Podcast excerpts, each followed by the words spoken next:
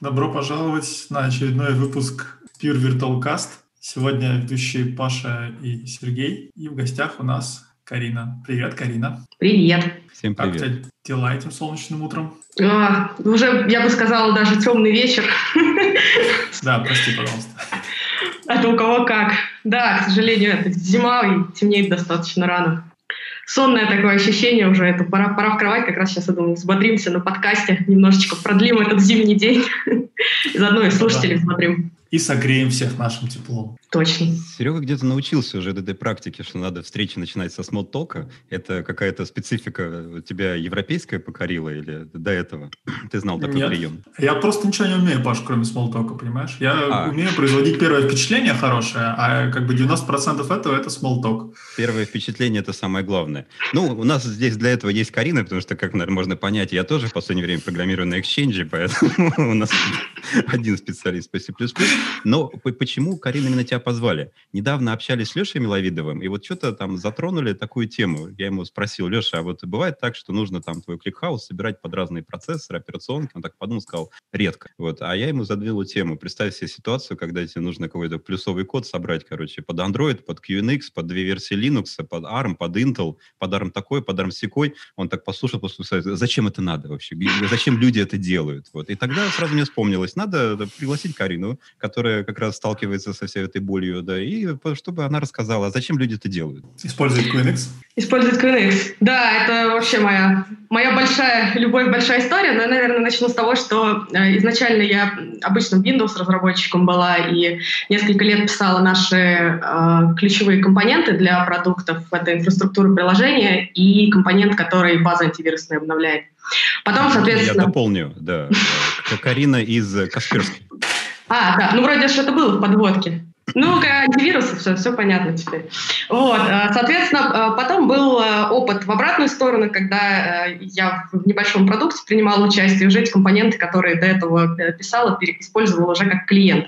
Это тоже очень интересно, потому что ты с совсем другой стороны смотришь на то, что ты понаписал, и даже думаешь, что там можно, может быть, было улучшить. Вот. Но через какое-то время мне захотелось расширить как-то область экспертизы и прям вот принципиально чего-то нового попробовать. Хотелось вот прям какой-то узкой такой специфики. И у нас тогда как раз э, запускался проект э, совместно с австрийской компанией партнером AVL, которая автомотивом занимается и решили делать э, прототип безопасного гейтвея для автомобиля на базе нашей операционной системы Касперский ОС. Это, в общем-то, был мой первый опыт, когда я с POSIX столкнулась. И тут еще вот Паша назвал Android, QNX, разные дистрибутивы Linux, а еще был и Касперский ОС. Вот. Э, и, э, в общем-то, с этого и началось такое большое путешествие, которое уже 4 года почти длится во всем вот этом разнообразии железа. А, самый первый железка это был AMX6 NXP, а, который нам вот наш партнер предложил. Но разработка неожиданно, а, может быть, для слушателей будет, у нас велась не на C++, а на C. То есть наш партнер сказал, что мы будем писать на C99, и долгих 9 месяцев я, кроме C, ничего не видела. И потом, на самом деле, писать э, на C++ было довольно непривычно и сложно. Я все функциями писала довольно долго и пыталась переучиться. Вот. Это ну, смотря где, по-разному бывает. Вот. Э, потом, соответственно, реализовали прототип. Gateway — это, вот, поясню, это такая железка, которая вставляется в машину, и подразумевается, что внешние соединения идут через нее, то есть она как такие, ну, как гейтвей есть входные ворота в, в автомобиль, и, соответственно, предполагается, что гейтвей будет э, фильтровать э, соединения и отсекать э, нежелательный, ну и, соответственно, давать добро тем, кому вход разрешен. Вот. Это был... девайса? Edge девайс? Это нет? Ну, автоматик в математике не, не используется, как гейтвей автомобильный. Вот. И, соответственно, тут разработали как бы этот гейтвей, потом пошли дальше, решили посмотреть э, в сторону других э, операционных систем, которые часто используются в автомобильной отрасли. Тут надо сказать, что э, в автомобиле вообще много разных железок, и там, маломощных, и помощнее. Всего в среднем, вот сейчас в современном автомобиле где-то порядка 100 микроконтроллеров. Какие-то там, да, там управляют механизмом открытия дверей, какие-то там это климат-контроль и двигатель, и тормозная система, но есть и э, достаточно мощные железки, сравнимые по производительности с там, ну, я не скажу, что современным ПК, ну, там, ПК несколько лет назад. Это вот как раз Head Unit, это то устройство, э, с которого вы там карты просматриваете, музыку себе включаете. Вот это и есть э, Head Unit, такое головное устройство. И э, вот основные операционные системы, э, под которыми HeadUnit управляется сейчас на рынке, это как раз QNX, это разные дистрибутивы Linux, ну, пошли в сторону Linux, возможно, потому что QNX э, достаточно проприетарная система и, скажем так, э, небюджетная. Вот. Также э, Android сейчас достаточно популярность набирает. Ну, а мы, соответственно, разрабатываем решение, которое позволяет э, мониторить э, активность вот на этом Unity, поскольку он является такой одной из основных точек входа внутрь машины, внутреннюю шину, и, соответственно, может потенциально использоваться для атак. Ну, все атаки, которые сейчас были на автомобиле, это на Теслу, на джип, они э, проводились пока в исследовательских целях. То есть, э, на самом деле, просто так взломать машину не получится, надо ее исследовать, но потенциально это возможно. И, соответственно, вот мы разрабатываем решение э, под самые популярные дистрибутивы на Head Unity под QNX, Android, Linux, и смотрим, что происходит, рапортуем это все в центр, где сидят аналитики, ну и, соответственно, предполагается, что аналитики будут каким-то образом эти события обрабатывать, фильтровать э, и э, отвечать э, или там рапортовать, что там что-то происходит, надо на это реагировать. Вот вкратце как-то так. Оттуда и берется весь этот зоопарк. Ну а в качестве железок, э, ну вот по нашему опыту наблюдений, ARMы самый, э, самый, наверное, популярный процессор, который сейчас используется. И IMX у NXP на армах, и Renesas, э, который у нас тоже используется для прототипирования, тоже на арме. Встречается Intel, у Хармана есть некоторые головы под Intel, но меньше, как-то вот все-таки ARM распространен. Под Intel мы тоже, в общем-то, собираемся, э, то есть поддерживаем. Но с точки зрения э, как бы вот прям разработчиков, которые пишут код э, Intel, Intel или ARM, ну вот прям вот у нас большой такой специфики сверху как бы не видно. Ну вот только что, когда дистрибутив, может, собираешь, тебе надо какие-то там настройки подкрутить, но так вот, чтобы прям от этого сильный функционал менялся, такого нету. Вот. Э, ну, вот в целом вот как-то так, вкратце. А ClickHouse вы зачем собираете под все эти платформы? Ну, это такая шутка, наверное, была. Паша, наверное, хотел зацепить таким образом Лешу Миловидова. Мы не собираем. Э, я теперь спокоен за вас и за машины, которые будут кататься с вами. Не то, чтобы я не доверяю кликхаусу, просто я думаю, что там, там, он, там он не нужен. Да, это ну, я скорее да. Лешу спрашивал. А действительно нет разницы? Intel, ARM, вот сейчас э, потихонечку у нас Apple скоро, наверное, с ARM приедут уже ко всем. Уже есть, по-моему. Уже, по-моему, они активно. Ну, э, наверное, если дизассемблер смотреть, э, будет разница, если копаться, вот что там произошло. А так, ну, Лично я прямо как разработчик, когда я на плюсах пишу код плюсовый, я особо не вижу разницы. Ну, по крайней мере, я не могу сейчас сходу назвать э, каких-то историй, которые бы меня, меня зацепили и запомнились. Да? Это значит, что в целом, в целом ровно. Может, бывают да, какие-то моменты, но вот таких фееричных, запоминающихся нет. А, вот. Ну, вот как-то так. Мне Хотим посмотреть... Хороший да. знак. Я тоже думаю, да, потому что до какого-то определенного уровня ниже лезть уже, ну, как бы можно закопаться так, что уже не, вы, не, не вылезешь э, из дизассемблера. Вот. Хотим посмотреть, да, еще в сторону э, что-то вроде FreeRTOS, потому что помимо HeadUnit, э, который вот используется как входная точка, да, и который может подсоединяться к Wi-Fi точкам доступа, есть еще модуль телематики. Э, он э, также может использоваться например, для сливания диагностики с машины, то есть обычно там симка в него вставляется. Также э, в Европе, например, я знаю, э, обязательно, по-моему, в Америке тоже ставится система на телематику, которая рапортуют в случае каких-то экстренных ситуаций, то есть если там водитель попал в аварию, то вот эта система ECOL, она, по-моему, называется, она должна сработать и сообщить, что тут инцидент произошел, выезжайте. Телематики обычно э, менее мощные, такие мощные, как Heavy, потому что ну, гуя там нету, там не надо ни навигацию разворачивать, ничего. И, соответственно, там э, и армы попроще, что-то вроде Cortex M4, вот, без ММU. Ну и вот там на них, соответственно, что-то вроде FreeRTOS запускается. Хотим вот в следующем году попробовать посмотреть еще и в эту сторону, то есть попробовать что-то более такое попроще, менее производительное, посмотреть, как на него ляжет то, что мы пишем. В чатике наши активисты, да. я смотрю, Саша и Леша спрашивают, а что по поводу МИПСов, PowerPC-шек, риск пятых? А, PowerPC я встречала, в нашей практике не было, но я в том году ездила на мастер-класс э, на конференции Hardware.io есть такая конференция, э, где, соответственно, разбираются атаки на уровне железа.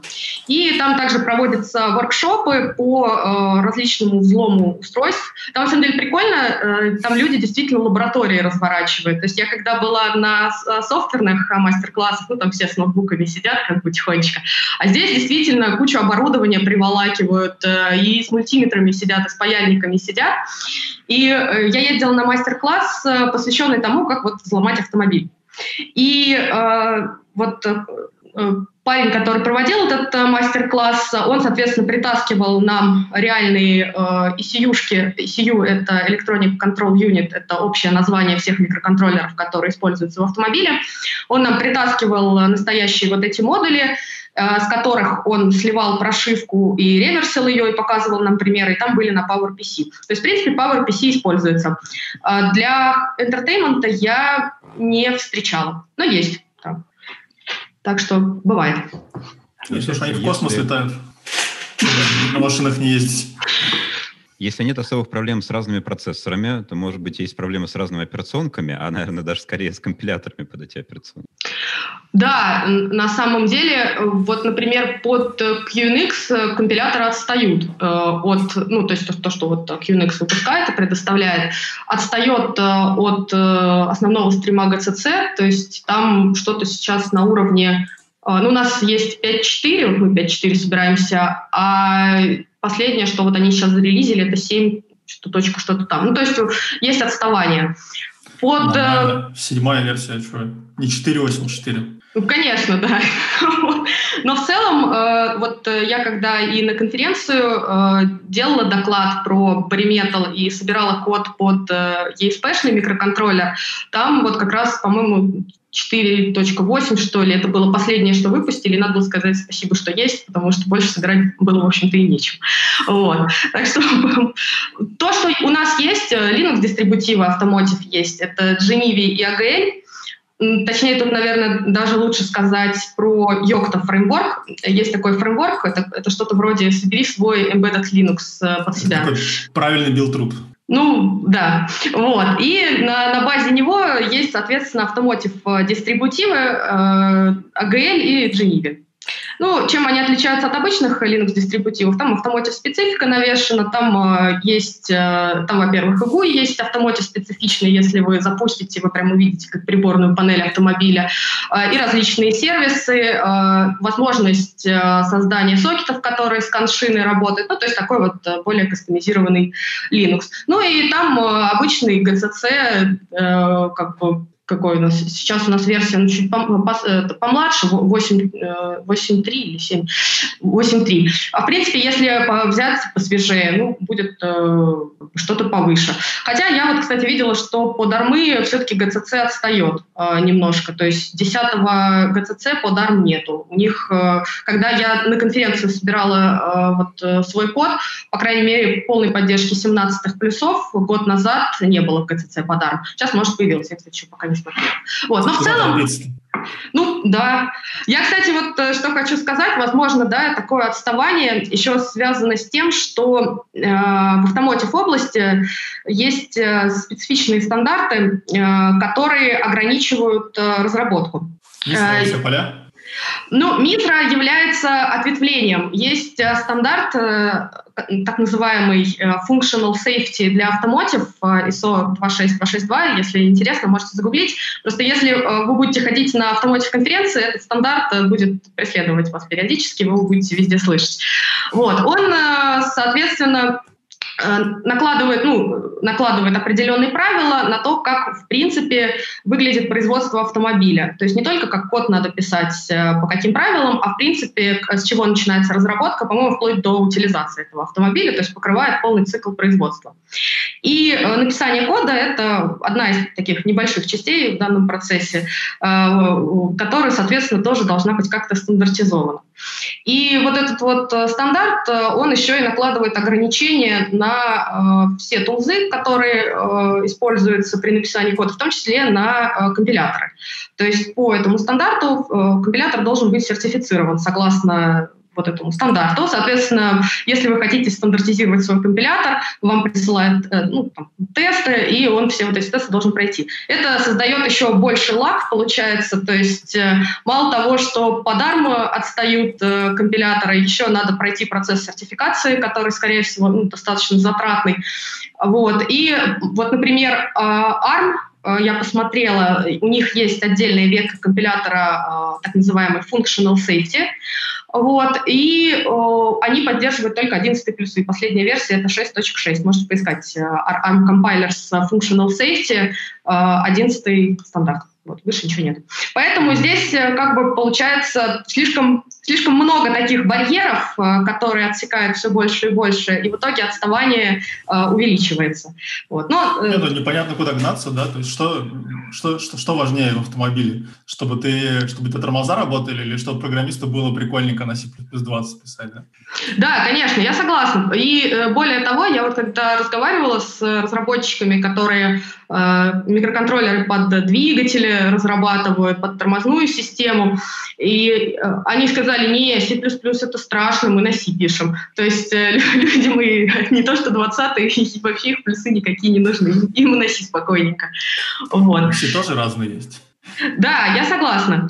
Э, и вот как раз, да, возвращаясь к разговору, и еще и процесс написания как раз регулируется Мизрой. Мизра для C последняя выходила, по-моему, в 2012 году.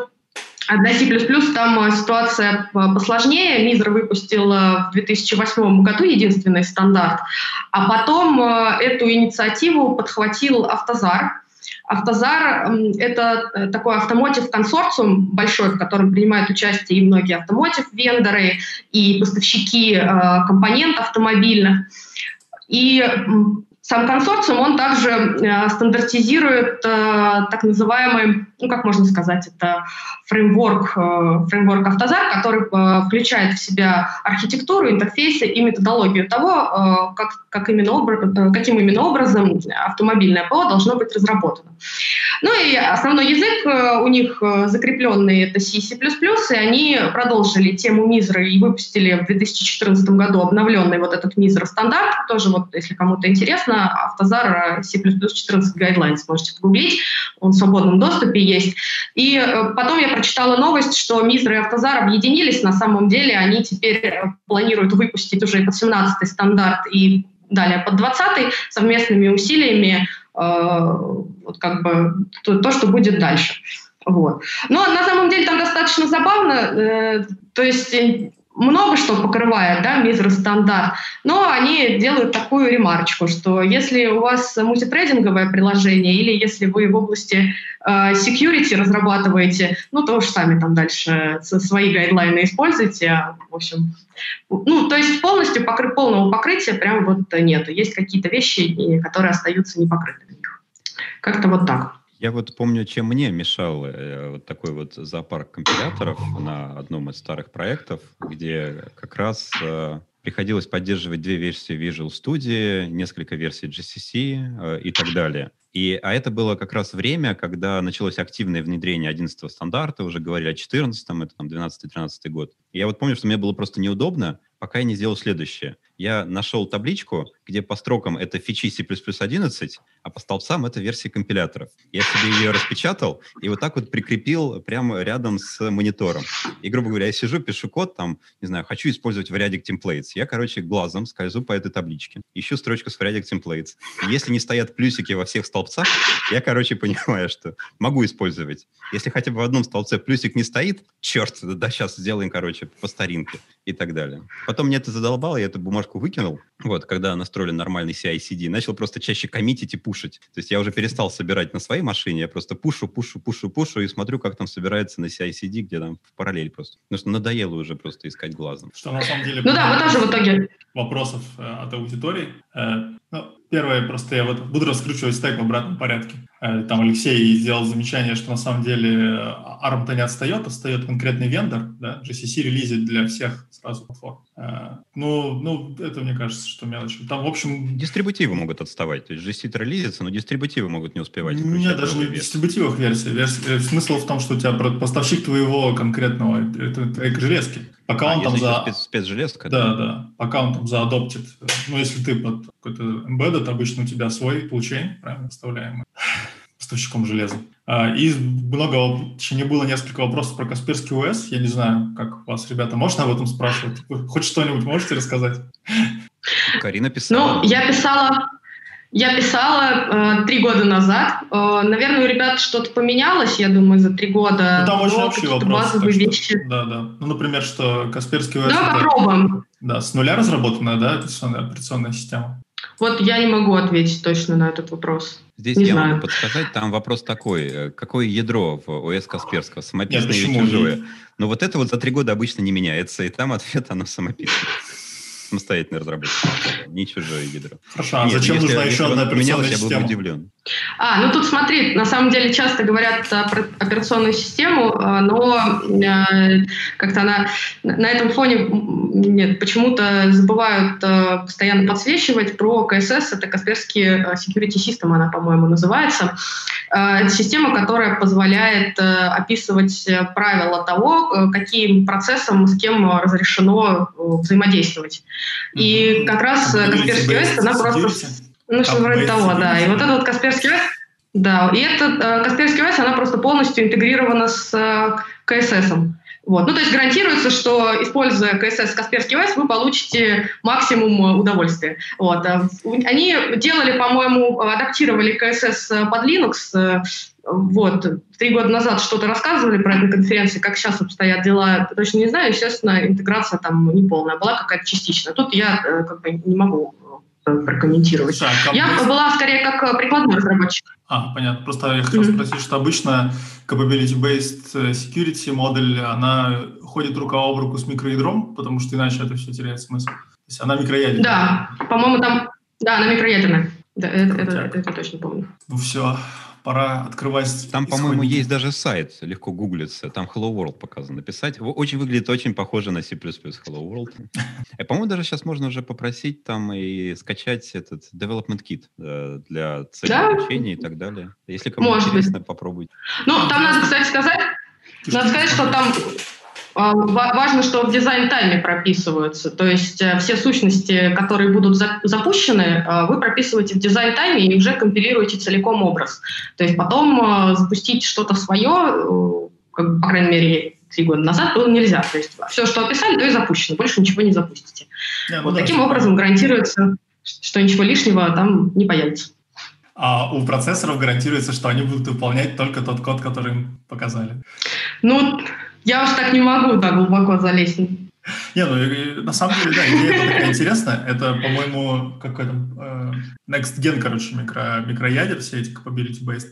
Интересная тема. И там не только описываешь, по идее, то, что ты должен, э, то, что ты хочешь запустить, но и ресурсы, да, обычно еще что, что ты можешь. То есть там, да. начиная там RAM, сетевые соединения, какие-то предоставляя доступ к файловой системе. В общем, все ресурсы, по идее, по крайней мере, обычный подход это такой, что capability — это именно то, что ты можешь сделать. Ну да, это подход такой хороший. Вообще сложный, правда, мне кажется, подход для программистов. То есть нужно сначала понять, что ты хочешь, а потом уже писать код. Обычно, мне кажется, наоборот. Давайте сразу сейчас напишем код, а потом поймем вообще, зачем нам, что мы хотим от этого, зачем нам это надо. То Слушай, есть, мне ну кажется, просто... здесь пытаются перевернуть именно способ размышления над этим. Ну, а надо как-то секурность выкручивать, вам ли не знать. Ну, типа, ты либо ты пишешь все с нуля, либо ты потихоньку втаскиваешь, но вот э, ограждаешь все заборами такими вот невероятными. Э, ну вот э, вроде бы именно с точки зрения образа мышления э, действительно есть такое мнение, его трудно, конечно, подтвердить цифрами, но что если бы программисты всего мира в первую очередь задумывались бы о безопасности, то у компаний в области киберсекьюрити было бы гораздо меньше работы.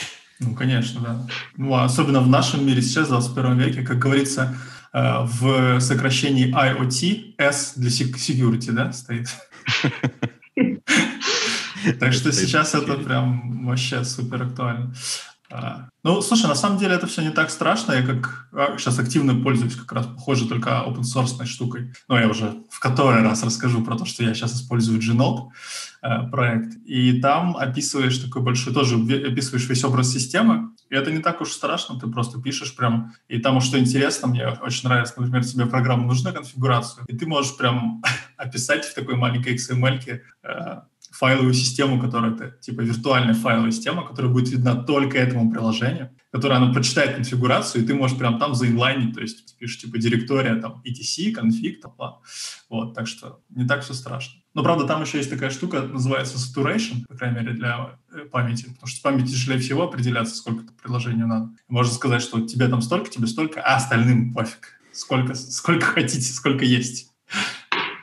Простите, я ну, Кстати, вот про, про описание э, файловой системы, на самом деле, э, немножко про другое, да, но вот QNX, когда собираешь, э, там, конечно, не для каждого приложения по отдельности, но все равно файловую систему описать надо. То есть тоже, если хочется поиграться, там вот прям все с нуля. То есть нет такого, что ты взял дистрибутив, раскатал его, там поставляется только микроядро, поставляются какие-то утилиты вспомогательные, либо а все остальное обвязку с драйверами. Ты должен втащить сам, описать э, файлики конфигурации, потом описать э, файловую систему, соответственно, куда у тебя что положится, с какими правами какой юзер куда пойдет, вот, и потом все это дело попытаться запустить, ну, с первого раза не, не получается. На самом деле, сколько я пробовала, у меня под Intel и под Xilinx я пробовала под эмулятором. Сейчас у меня Renesas на очереди тоже с первого раза не вышло. Я сначала, ну, сейчас удаленная, да, работа, это, наверное, тоже интересующий вопрос, как удаленно работать с железками.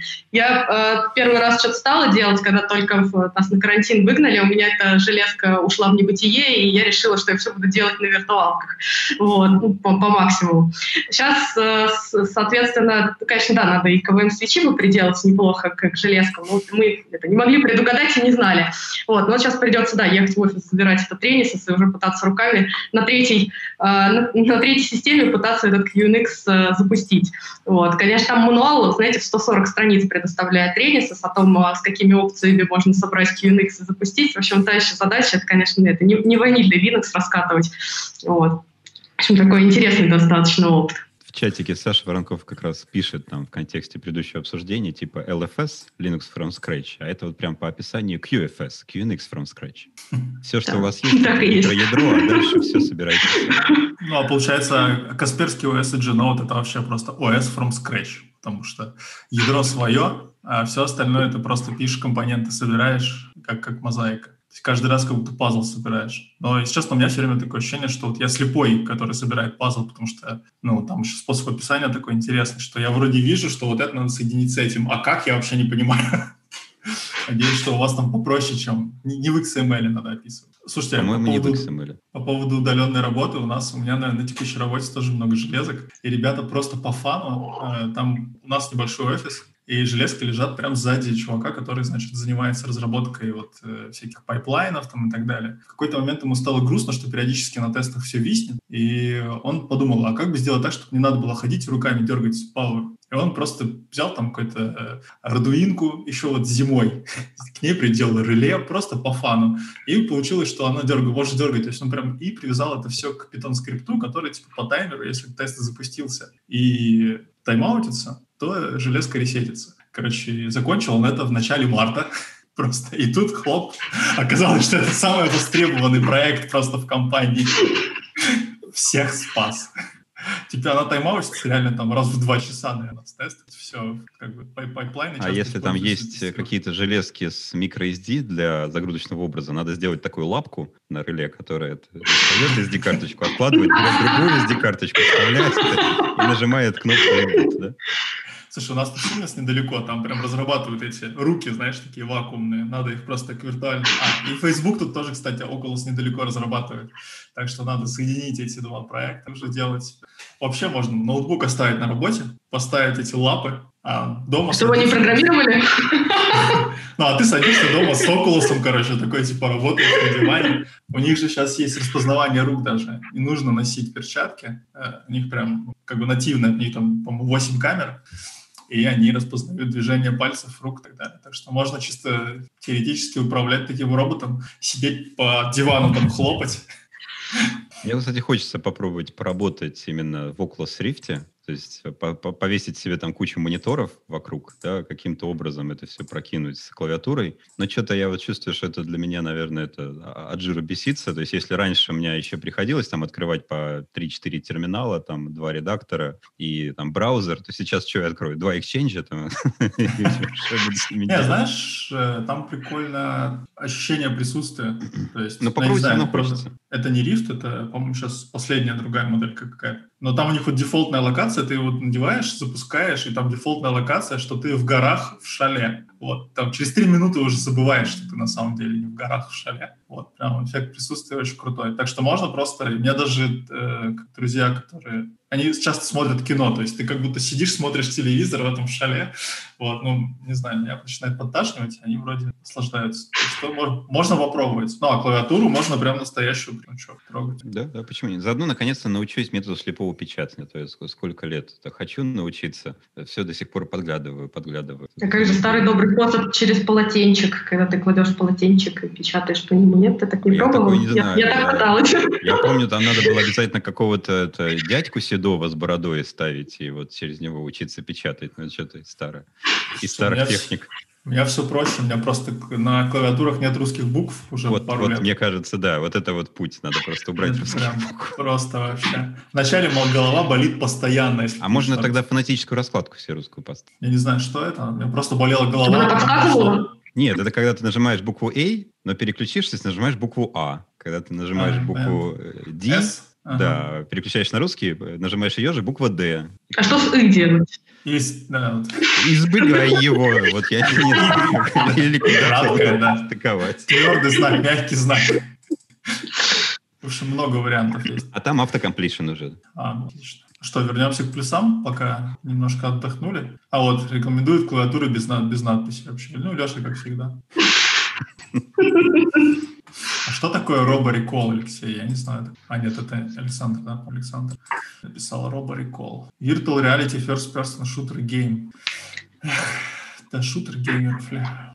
Watchdog на Arduino. Ну да, да, типа того. Ну, мне кажется, там ребята уже скорее просто э, развлекаются. Интересный опыт использования Faro для написания приложений под эти бортовые компьютеры. Мне кажется, что там есть у кого-нибудь опыт использования Faro под бортовые компьютеры? Нет, у меня нету. Это тоже. Small talk пишет Википедия нам.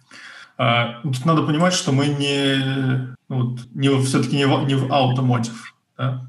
Все по касательной. Я не знаю, как Паша. Я так понимаю, что Карин, ты тоже по да? Как бы ну, знаешь, больше, э, ну, как бы специфику понимать надо. Э, есть у нас какие-то кейсы, которые мы должны показать э, на примере там коншины, например, взаимодействия. То есть, mm-hmm. это если кто не знает, то основная шина, по которой общаются электронные блоки управления, это коншин. Ну, есть и другие разные, есть и Lean и FlexRay, но кан считается самый такой наиболее употребляемый. Вот. И основные там взломы осуществляются как раз через коншину, поскольку шина бродкастная, то есть все юниты слышат друг друга, соответственно, можно попытаться заслать кому-то то, что ему не было предназначено, ну и там разные атаки на это устроить.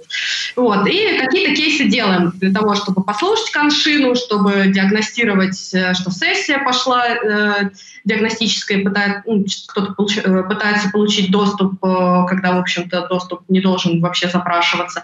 Такие вещи отлавливаешь, и как бы здесь вот специфика очень остро чувствуется. А, если, конечно, писать, не знаю, там, мониторинг сетевых событий, то здесь э, особо, когда программируешь, разницы нету. Когда кейс разбираешь, да, то есть надо понимать, э, каким образом может строиться атака, то есть откуда э, могут зайти, какие э, то, точки ну, надо прослушивать в первую очередь, какие сценарии возможны, какие там нет, менее возможны. Ну, то есть в, этом случае, да, надо понимать специфику автомотив. Вот. Но, конечно, я не, как сказать, не, не чистый имбежчик, да, то есть я как бы понимаю более-менее этот язык, на котором говорят, сама там что-то пробовала делать в каких-то своих развлекательных там целях. Вот, в частности, доклад, который у меня был в прошлом году, это скорее какая-то такая идея была, которая выросла из попыток э, как раз самой написать BSP для Raspberry, то есть э, Unix под Raspberry не делает э, Board Support Package, не поддерживается она официально. Вот, и мне хотелось написать, соответственно, такой вот пэкэдж самой. Я э, драйвера на тот момент никогда не писала, с чего-то надо было начать. Начала с того, что написала UART драйвер э, под э, Raspberry. Потом, соответственно, вот эту последовательность символов э, захотелось во что-то обернуть. Логично было обернуть это в какие-то строки, но и оттуда уже появилась идея плюсы прикрутить ко всему этому периметру. Вот. А так, конечно, в рабочих задачах обычная операционная система, Linux, так вообще привычный, добрый, знакомый. Здесь, да, конечно, никакого прям такого жесткого имбедда и опыта нет. Ну, вообще, я все чаще вижу, что именно возникает больше пересечений докладов на конфах уж точно, это C++ и Bare Metal. Вот только я не всегда понимаю, почему туда тянет. То есть вроде есть C и все хорошо. В, в чем же фишка? Почему тянет э, те, кто разрабатывает под Embedded, под Bare Metal, посмотреть. Ну, все-таки много преимуществ. Фичи есть э, какие-то удобные. Мы когда на C++... Да, рай это вообще потому, что самое частое, э, самое частое замечание у нас было на код-ревью, когда мы на C писали, это забыл дескриптор закрыть, забыл закрыть дескриптор. Вот, дескриптор. Вот. Э, потом э, шаблоны, потому что часто бывал код, когда ты просто ты понимаешь, что ты копируешь по, по сути одно и то же, а можно было бы как-то бы шаблонизировать и свернуть это все в один какой-нибудь класс. Макросы. А, макросы, да, вот мы и писали все на макросах. Знаешь, как скилл прокачивается написание на макросах. К сожалению, знаю, да. Вот. А так, контекст, мне кажется, кстати, на самом деле э, классная тема, что можно в compile time унести как можно больше. И то, что в 20-х плюсах вообще там, по-моему, протаскивают, что протащили, точнее, что контекстор э, контейнеры можно использовать э, в контекстор алгоритмах. Тоже, мне кажется... Контекстор да. локаторы самое главное, да? Вот. И вот вот. Мне кажется, что вот эта вот э, штука на самом деле для embedded как раз и для вот Perimetal перспективна. Поэтому, наверное, людей как бы и тянет. C++. Ну, надо не забывать, что на C писать все-таки тяжело. То есть, ну, если ты, ты давно пишешь на C++, то ты забыл, сколько он всего предоставляет. Ну, на C ты очень много руками делаешь. Много, очень много телодвижений. Ну, те да, шаблоны, Приходилось да, писать коды-генераторы, которые бы по описанию генерили классы, э, чтобы... Потому что нас, ну, мы сколько раз, пять, наверное, написали одно и то же, и потом э, поняли, что это какая-то дурная работа, там еще надо было штук 20 таких написать. Вот, проще было написать код-генератор. Я вот помню последний раз, когда я писал на C, это был очень оригинальный сеттинг. Мне знакомый попросил решить, помочь ему решить проблему. Там была Excel, и Visual Basic макросы. И вроде все было хорошо, пока Excel не стала разрастаться, разрастаться, больше, больше, больше, больше, больше. И рано или поздно, короче, в Excel перестало все это влезать, этот файлик. И меня товарищ попросил, слушай, там простая логика, там чуть-чуть сюда строки, сюда строки, ну вот несложно. Можешь написать утилиту, типа, просто консольную утилиту я буду на работе запускать, и э, раньше я это делал, работу там в полуручном режиме за неделю, ты мне напишешь, я буду делать работу за один день, все остальные дни буду гулять. Хороший план. По-моему, хороший план, да. Зарплату long. Ну, давай, давай, напишу. Я думаю, ну, что взять, что взять, что взять. Так, ну, да, давай, вот я сейчас на питоне напишу. Он говорит, не-не, подожди, этот я твой питон не понимаю нифига. Я его даже на работе поставить не могу. У меня там ставить ничего нельзя на работе, эту машину. Можешь просто вот экзешничек мне дать? Могу питон упаковать. Подожди, тоже не надо. Слушай, я вот, э, я сам хочу, если что, там что-то поправить. Что это буду каждый раз тебя дергать? Ну, а на чем ты умеешь? Давай на C++ напишу. Он говорит, ни в коем случае. Я эту штуку последний раз универе видел. Это самое страшное, что я видел в своей жизни. Я вот C знаю. Напиши мне на C. Я думаю, елки Ну, ну, то ли мне было нечем заняться тогда, но я реально сел за два вечера, написал. И я понял, на самом деле, мне даже понравилось туда возвращаться. То есть я написал маленькую библиотеку для парсинга CSV на C, естественно, самопис. Там я написал маленькую библиотеку для бизнес-логики. Полиморфизм туда вставил на C, писано немножко, чтобы там можно было бизнес-правила не ифами кодировать, а просто ну, закидываешь бизнес-правила по обработке массива. Он их делает. Можешь выкинуть, он их не делает. И в чем-то было даже приятно. Это было интересно. Ну, то есть я человек, который иногда просто ради прикола хочет там на ассемблере попрограммировать. Это, конечно, многое обо мне говорит. Особенно, например, на том ассемблере, который я сам написал, под э, тот э, виртуальный микропроцессор, который я сам написал. Вот, для души, не для, не для дела. Ну, да. вот а вот представь, что твой знакомый бы стоял и кричал тебе, давай скорее, безопасно, скорее, безопасно. Кстати, получал удовольствие. Что сейчас я бы ему написал на расте. Я бы сказал, это тот же C, короче.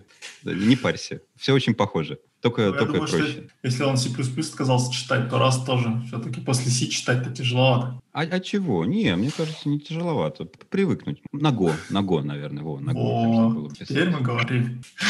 Да, хотя, наверное, все-таки, если искать какую-то замену для ниши C, C++, это, наверное, то Go ну, вряд ли пройдет. Ну, раз тоже не. Карина, в автомоте где-нибудь раз мелькает? Не знаю, не слышал. Ну, видишь, я стала интересоваться. Все опять упирается в то, что надо сертифицировать э, коды генератора, вот, а, и, соответственно, до раста еще все это не дошло, поэтому никакого раста. C, C++. Uncertified, короче, нельзя. Да. Go тем более, да. Там уже сразу возникают проблемы с э, динамикой virtual машин и garbage коллекторами. Это вообще все там, скорее всего, не встретишь. Поэтому, да, еще, еще какое-то время работа будет для C++ программистов. Я, вот, я говорю, иногда C кажется чем-то вот неплохим, но вот после того, как я все это написал, с тех пор я, может, не зря ни разу не писал. Осталось такое приятное чувство ностальгии, да? Да-да-да, лет семь назад это вот было, с тех пор, по-моему, ни разу. На плюсах так иногда бывает. Это как места в детство, в которые лучше не возвращаться, знаешь. Все впечатление может быть совсем Хотя другое. минимализм, вот в чем-то все-таки минимализм мне нравится. Потому что действительно, вот я недавно смотрел там какой-то подкаст, Барух, эти ребята, и вот они что-то решили пообсуждать C. Ой, как они ругались, как они это говорят, мы страдаем за этих бедных людей, как они на этом пишут и так далее. Потом я, конечно, улыбался некоторым их репликам, но видно, что ребята не погружены, может быть, глубоко в контекст вот того, для чего это... Зачем страдают? То есть в чем смысл страданий? И страдают не потому, что садомазохизм. Таков путь.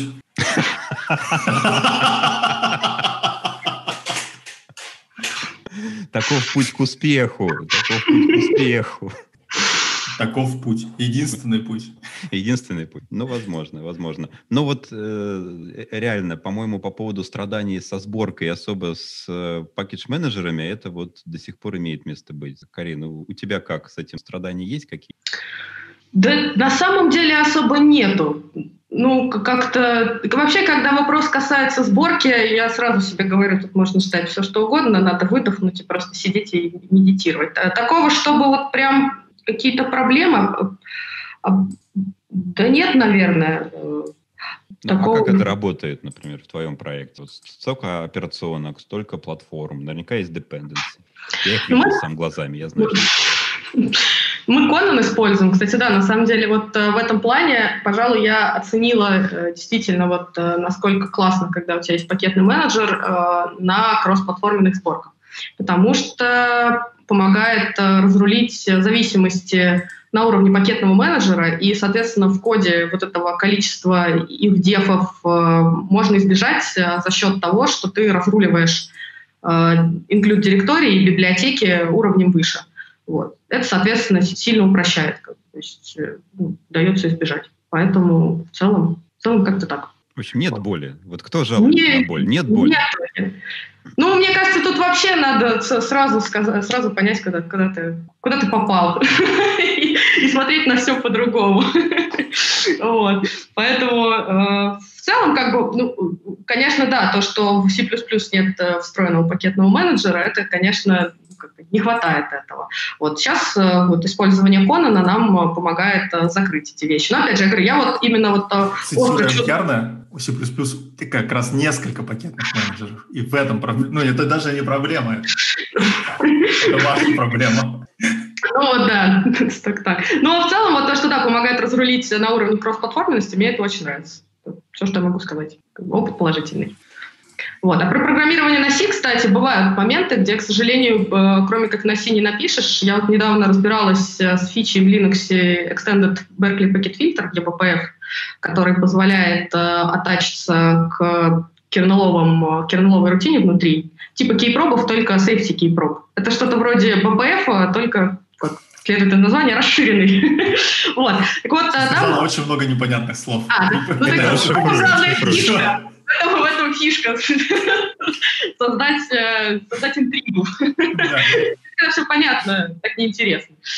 Э, есть механизм в Linux относительно такой молодой, э, Extended Berkeley Packet Filter, который позволяет, ну, в общем, в ядре есть виртуальная машина, которая э, позволяет, соответственно, такие маленькие программки запускать, оттачиться к кернеловой, э, каким-то кернеловым функциям и, соответственно, э, проверять какие-то аргументы, может, какую-то логику на этом строить. Ничего, с BPF никогда не работали в Linux? Нет? Ну, сетевой мен, сетевой firewall. Нет? Ну, ладно. Вот. Ну, э, тут, тут главное то, что вот, э, вот эти вот э, маленькие программки, ки, ки, которые, при помощи которых можно приотачиться к функциям в ядре, их только можно на C написать. Чуваки сделали обвязку на питоне, которая позволяет вообще всю логику вокруг обернуть на питоне и запустить, но внутри все равно функции, которыми ты оттачишься к ядру, все равно ты их пишешь на C. Причем там забавное ограничение есть. Мало того, что на C там нельзя использовать э, циклы, ну, чтобы гарантировать, э, что вы не зависите там бесконечно в ядре. Вот. Э, и, по-моему, там э, собственный стек памяти используется. И GoTo, наверное, нельзя, соответственно. Ну, вот. Э, и свой стек используется. То есть, соответственно, никакого хипа, там ограниченное достаточно количество памяти. То есть предполагается, что вы приотачились к функции, что-то проверили, или там дропнули пакет какой-то сетевой и быстренько оттуда вернулись обратно в свой теплый уютный user space. Вот. Так что все-таки есть моменты, где кроме как на C нет. Ну, все, собственно, что касается там, да, э, ядерных модулей. Хотя на Расте я видела, вроде есть какие-то попытки писать, я особо так не вникала, вот, все никак руки не... Ну, вроде теперь модули можно на Расте. Вот. Да, да, да, я видела, я видела примеры, да, вроде как есть. Сама еще пока нет, не попробовала как-нибудь надо. Ну, звучит прикольно, что внутри ядра Linux есть виртуальная машина, и, внимание, она запускает программы на C. То есть, явно ребята, которые эти продумали, они большие приколисты. Вот, еще нельзя GoTo, нельзя циклы, еще чего-нибудь нельзя. Ну, идеальный язык получился. А на питоне, мне кажется, я думаю, что это скорее запускаешь питон, он за счет рефлексии делает кодогенерацию чего-нибудь типа C и запускает. Да, да, да, да, так и есть, так и есть на самом деле. Просто если там писать все самому, там достаточно э, муторно получается, ну и ребята решили облегчить э, участь разработчиков.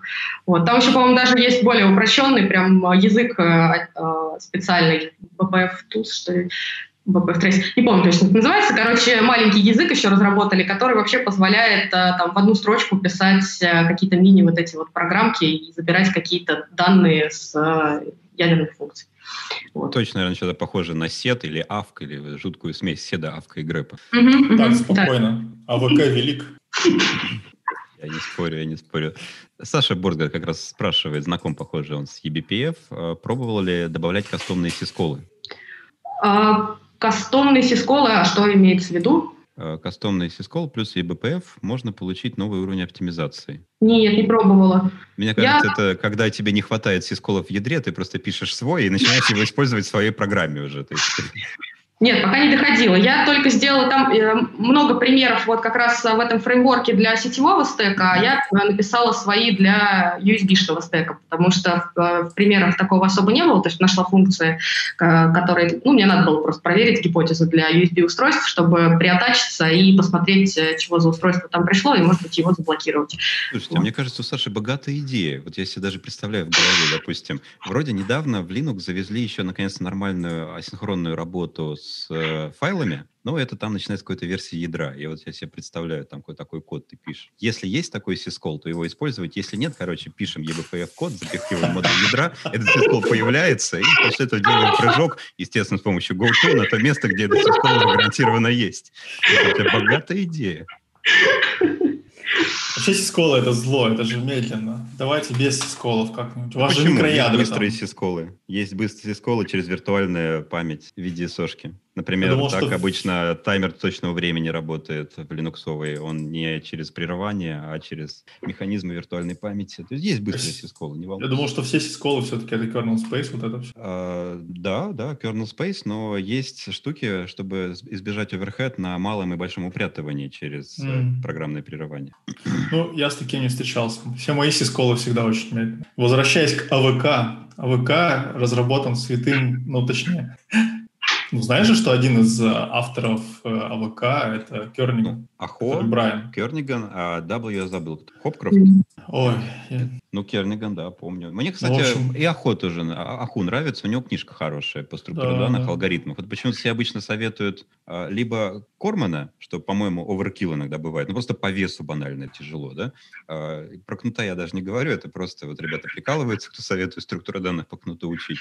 Либо советуют что-нибудь такое лайтовенькое, типа Вирта. У него очень лайтовенькая книжка. И почему-то мало кто советует, а, да, Ахо, Хопкрофт и, по-моему, третий тоже структуры данных. Хорошая книжка. Она вот занимает среднее положение, мне кажется, между Виртом и Корманом тоже на Паскале. Вот э, я всегда говорил, надо э, учить э, людей программировать на том первом языке, на котором они никогда больше не будут писать ничего в жизни. Ну, я, кстати, поддерживаю, да, чтобы этот синдром утенка убивать, да, чтобы просто не было желания. Но все равно ведь потом тащат, потом будут на Delphi писать. Мы с Лешей часто обсуждаем эту тему про первый язык. Там люди приходят, говорят, что надо на Java учить. А, хотите, я вам расскажу момент, когда я перестал писать на Delphi. Был у меня когда-то такой проект, который я взял на поддержку, там было много Delphi, ну так вот пришлось, вот. А, и я сидел, пытался его там задебажить, что-то там отладить, начал проваливаться вниз, и я понял, что надо заканчивать все это, когда я, короче, из Delphi а, провалился в C++, потому что оказалось, что у C++ билда и у Delphi у них общая э, библиотека, и она написана на C++. И я понял, что нет, у меня уже все, это, это оверкилл, мне сейчас пытаться на двух языках сразу отладить программу. Поэтому я понял, что надо, ну и тогда я понял, что надо точно все переписывать, э, даже не на C++ Builder, я понял, что это тоже все уже устарело. Я тогда начитался книжек про Qt и сказал, мы сейчас все перепишем на Qt. Реально я переписал, ну вот нечем было мне явно заняться тогда. вот, на Qt ты что переписываешь? Шлеп-шлеп? Эту часть Все. на Qt. Ну как шлеп-шлеп? Ну месяца три да. я сидел и переписывал да я шучу, без нового функционала. Я, ну, я люблю Qt. Мне он очень нравится. Мне кажется, сейчас программирование... Мне кажется, сейчас программирование на Qt — это больше программирование на JavaScript. Они, на самом деле, мне кажется, много вынесли в, это, в JavaScript ну, сторону. Да, да. Не, ну все-таки нужно... Ну, там можно писать... Приложения же разные тоже бывают, правильно? Если есть логика бизнесовая, ее же, по, по идее, нужно уносить куда-то в плюсы экспозить наверх объекты только, которые как бы UI какие-то. И, соответственно, UI-логика должна быть на JS, но если есть какая-то бизнес-логика, то желательно все-таки в плюсах держать. Иначе потом это все невозможно вообще отлаживать, и все это превращается быстро в такую лапшу и кашу. Так что лучше написать побольше C++ кода, который трудно менять, Вот мне кажется, до сих пор всегда все-таки с точки зрения UI у C++ ну, не все очень хорошо, потому что mm-hmm. все-таки все хаят, потому что он одинаково некрасиво выглядит на всех платформах, которые выпускаются. Такая вот у него судьба. Кьюта? Да. Он же даже Ты называется Кьют. под macOS пытался запустить Кьют? Это, это все я, глаза выползают вот... и вываливаются от этого вида я по просто... сравнению со стандартными приложениями. Я могу пальцами, на пальцах одной руки посчитать, сколько раз в жизни я трогал устройство от Apple. Это было именно трогал, типа, у меня не получается, сделать сам. Ну, потому что, не знаю, как-то судьба обходила меня стороной. Вот, поэтому нет, не видел. А, ну, не знаю, у меня вот, я сейчас полностью сижу, у меня desktop environment весь на Qt написан очень. Ну, у меня плазма пятая. Не, ну это я понимаю. Я имею в виду именно кроссовые приложения. Вот мне что-то в ну, последнее ну, время да, реально кажется, хорошая мысль — это даже для десктопных приложений делать а, клиент-сервер. Ты, наверное, без QML же, да? Э, ты про, QML, про QML, слушай, когда я последний раз писал на Qt, по-моему, такой да, штуки да. там не было. Ну, понятно, я писал последний конечно, раз на 4.4. Да, да. Но мы как раз вот с Кариной только что обсудили, что mm-hmm. на JS. Там, короче, теперь они, знаешь, как сделали? Они, там раньше был такой компонент, на 4.4 он тоже был, э, типа QGL View, куда можно было, он гарантированно рендерился OpenGL или там чем-нибудь ускорительным, в общем. Вот. И туда Писал, можно было вот это таскать... использовал, да. Да, да, там можно было. И вот они сейчас сделали, что у тебя есть только этот компонент, ну, то есть ты можешь делать такие приложения, где есть только этот компонент. На C++ ты пишешь логику, UI mm-hmm. на C++ вообще нет. А UI mm-hmm. описывается на таком декларативном языке со, с вкраплениями JS. JS отвечает за mm-hmm. какие-то там какой-то динамический код, короче, реакции какие-то, как они называются, делегаты или что-нибудь в этом роде. Вот. А на C++ ты можешь описывать объекты, которые потом можешь э, прокидывать в этот JS-часть. Как, ну, JS, а вот это Kumail она называется. Qt Macro Language. Qt Micro Language. Вот. И, и на самом деле там все выглядит достаточно неплохо. Ну и на, на Android сейчас очень много приложений, которые написаны с этим. Вот это мне идея нравится. Я бы еще даже на два разных процессора разделил. Типа бэкэнд часть, где крутится ну, вся бизнес-логика, и фронт, который чисто отрисовкой и кнопочками занимается. Ну, там Если между ними данные есть. гонять немного. То есть там вот, знаешь, процессов треды. Кстати, под Apple вот недавно я запускала приложение на Qt написанное, нормально выглядит. Ну, то есть, наверное, действительно, Паш это стоит да, да, да, да. Хорошо. Хорошо. Не, я все просто хочу все-таки JS как-нибудь освоить. А по поводу тредов, Сереж, ты же помнишь, я ярый противник многопоточного программирования. Это, от этого все зло, поэтому Ну да, да. Не, ну, наверное, чисто теоретически... Нет, ты можешь писать, ты можешь использовать операционные системы, где нет тредов, а все как все только процессы. И все это прячется под личиной тредов. Может. Опять намекаю на то, что я уверен, что в Касперский OS тоже наверняка там треды, ну как у вас там POSIX layer какой-нибудь есть. А я, кстати, не знаю, как, как сейчас там дальше. Просто, там, по-моему, ну, когда, я писала, когда я писала, э, по-моему, по-моему, форки не были поддержаны, насколько я помню. Даже форки, интересно. Да, по-моему. Вот. Просто а. Да если портировать какое-то приложение, то ну, на микроядрах обычно с тредами не очень очевидно, потому что там тяжело все это сделать. И в целом разница, от, отличия от, э, как, как и на Linux, отличие тредов от э, процессов совсем минимальные. И поэтому там просто обычно прячут, типа, да-да-да, вот вам P3, а на самом деле это ну, мгновенный процесс. По-моему, он сейчас реализуется как системный вызов клон, просто с два, со специальными опциями. Ага. И форк ну, также вызывает клон 2, просто с другими опциями. Ну да, да, ну это логично на самом деле. Типа это, шаренное пространство памяти или не шаренное. Ну вот у вас наверняка Qt туда портирован? Или вы GUI не пишете на Касперский? А, мы сейчас, сейчас... Я точно не пишу. Какой-то будет, кстати. Что-то делали, но я не помню. В общем, портируйте сюда Qt, и вот будет тебе. Это нам нужно будет да, кого-нибудь пригласить. И вот, не знаю, если народ захочет, то давай кого-нибудь пригласим, кто про Касперский ось Ну да. Мы, мы, да к тому, что вот, если вы портируете, если вы портируете Qt, то вот будет твоя идея, отдельный процесс backend, mm-hmm. а вот процесс, отдельный процесс. На самом деле, не такая уж большая разница. Так, спрашивают, знаем ли мы Basic. Я писал игрушки на Basic. Basic был мой первый язык программирования, который я использовал, чтобы зарабатывать, но не деньги, а шоколадки. Слушай, да, нет, я зарабатывал только респект. Ну, я точнее думал, что я заработаю респект, но всем было плевать. Так. По-моему, там народ особо ничего не спрашивает, а просто в разные да, пошел. Ну, потому что, правда, C++ и QML. Кстати, недавно вышел Qt 6, да? Вот я вообще даже не, не знаю, что там может быть такого. Говорю, я последний раз видел 4.4. Но, кстати, вообще, если хотим, у нас есть просто несколько набросов в виде новостей, на которые либо мы захотим поговорить, либо нет. Я всегда за. Если хотите, я могу То, по ним пройтись. Давай. А, единственное, что, слушайте, вы меня сейчас поддержите, потому что давайте так, я сделаю классический чайка менеджмент. Я сейчас сброшу и улечу на некоторое время, но вы меня не теряете, я потом вернусь. Первое, например. А, мы уже сегодня говорили. Э, расширение C++ Visual Studio Code для ARM и ARM64. Я не понимаю, что это значит. Из VS Code это текстовый редактор, что он, он может теперь запускаться на ARM. Я, я не он понимаю. Он поддерживает отладку. Он поддерживает отладку через удаленный SSH. Ну, типа там ты GDB сервер поднимаешь. Опять же, ну, все равно очень странно. Типа, наверное, просто внедрили, не знаю. Видно, я неправильно. Вообще, я вот против такого дебагинга в явном виде. А вот Сереж, Карин, вы как? Вот я вам вбросил и убегаю. Я скоро вернусь. Да, ждем тебя. Принтеф и наше все. Точно, я согласна.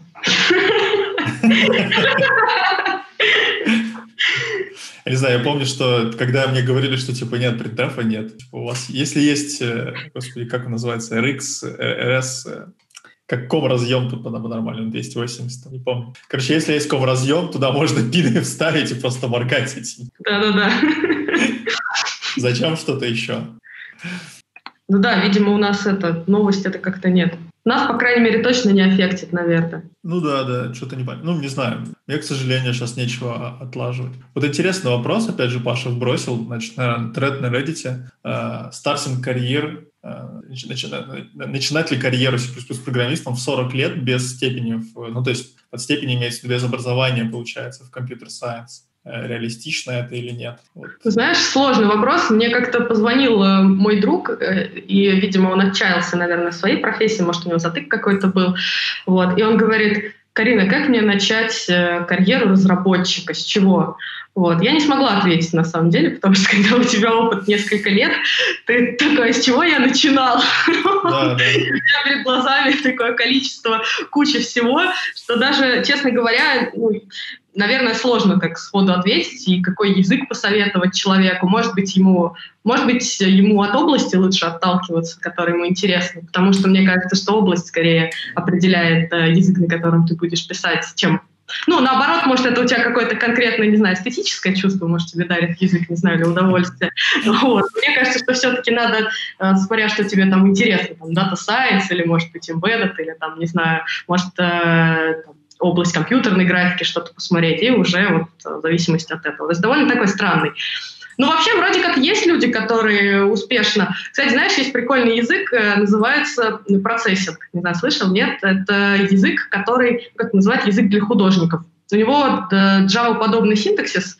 Вот. Но фишка в том, что, как они говорят, что это обучение через э, визуальные там какие-то эти аспекты. Короче, на нем рисовать можно, программируя. Ага. Вот. И есть прикольная книжка чувака, который вот все никак, э, он все хотел вот программировать, и все, он в один язык тыкался, там в питон потыкался, там в C потыкался, все никак у него вот не получалось. Вот он нашел этот процессинг, и с помощью процессинга каждый день рисовал какую-то картинку. Э, Причем он так глубоко ушел, что он вплоть до каких-то физических процессов уже там э, доходил, ну и их как-то моделировал при помощи этого языка. И у него есть книжка, по-моему, 100 Generated Piece of Arts, и вот он как раз рассказывает про свой вот этот experience, когда он, вот он 100 таких э, сэмплов написал разных, и так глубоко закопался и выпустил свою книгу, но вот у человека был вот такой путь, э, когда уже во взрослом возрасте он решил переквалифицироваться. То есть, наверное, надо найти, что тебя э, цепляет.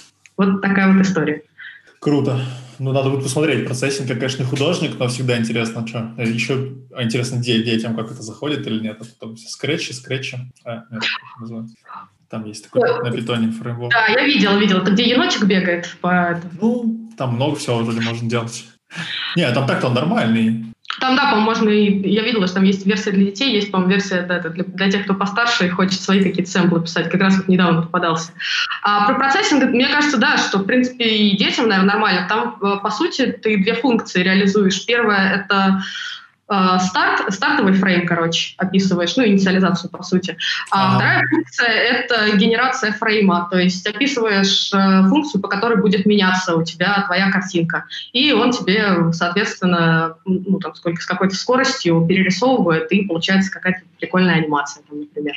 Вот. Но это когда я пробовала. Может, у них сейчас что-то еще появилось, я так потыкала немножечко. Вот. Так, так интересно на самом деле. Вроде даже какие-то обертки на питоне появились э, под этот процессинг, наверное, для тех, кто, кто хочет. Можно на питоне попробовать. Я хочу, я попробую. Ну, только не на питоне все. Ну, интересно просто посмотреть оригинальный, надо, надо будет посмотреть. Но так в целом, да, я тоже считаю, что, во-первых, тут еще, когда мне в последнее время тоже спрашивают друзья, товарищи про то, что Паш, привет, мы переключились на обсуждение. Решили, что отладка только принтап, а не остальное все для слабаков. В крайнем случае поморгать э, светодиодиком, если что. Если, я, я прервусь на секунду, меня до сих пор, у меня сейчас коллега, значит, э, прикручивает какой-то девайс для там, чтения карточек, не знаю. В общем, он периодически пищит. Это не опционально, это не отпустить, не, никак не отключить. Короче, каждый раз, когда он пищит пип, пип, пип, пип, пип, у меня замирает сердце, потому что у меня так пищал первый компьютер, когда рама, ну, фейлилась, короче. И я не могу, ну, и когда меня спрашивают про отладку, можно пищать, если что. Зачем, зачем дебаггер? Всегда есть бип в консоли. Мы переключились на обсуждение карьер, уже поговорили про то, что вот C++ начинать в 40, наверное, да. Э, да. Я хотел а, Я бы предположил, что, может быть, заканчивать скорее уже заниматься C++. Не знаю, если ты...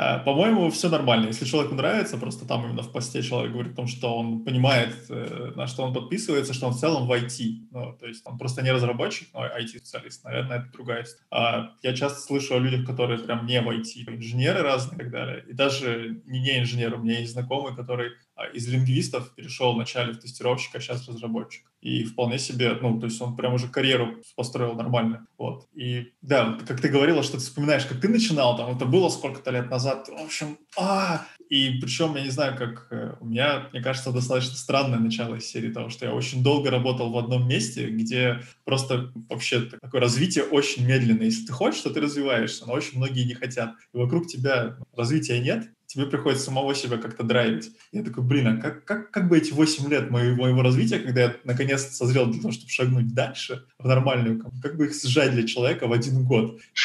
Я не знаю, поработай 8 лет в этом НИИ, тебя туда возьмут, не переживай, все хорошо. Там мы не таких брали. Вот, ну, как-то не хочется человека на 8 лет подписывать.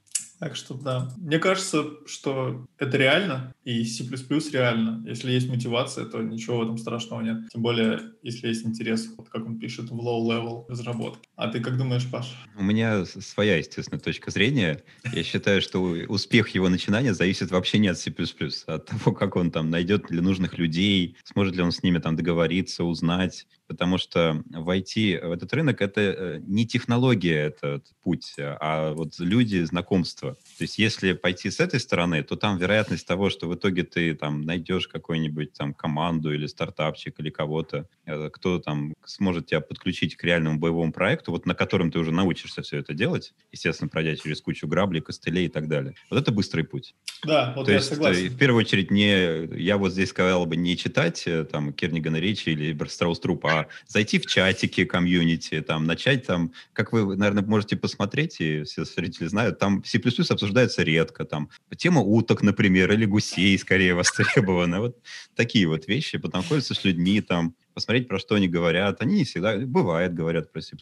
И вот скорее через это, может быть, через комьюнити, там, понять, а где вообще обсуждается работа, а где приглашают или зовут на работу и так далее. И вот это вот быстрый путь. Научиться дома, э, не знаю, есть, есть наверняка вот такие вот ситуации, но я всегда и до сих пор в, э, к учебе отношусь скорее как это удовольствие. Поучиться чему-то — это получить удовольствие, в первую очередь, для себя. Это я не считаю, что это путь сделать карьеру. Ну, видишь, тут это такое, у нас мы все-таки biased, мы такие сидим, сытые айтишники на долларовых зарплатах там, ну или, в общем, не знаю. Ты он уже вообще через Exchange программируешь.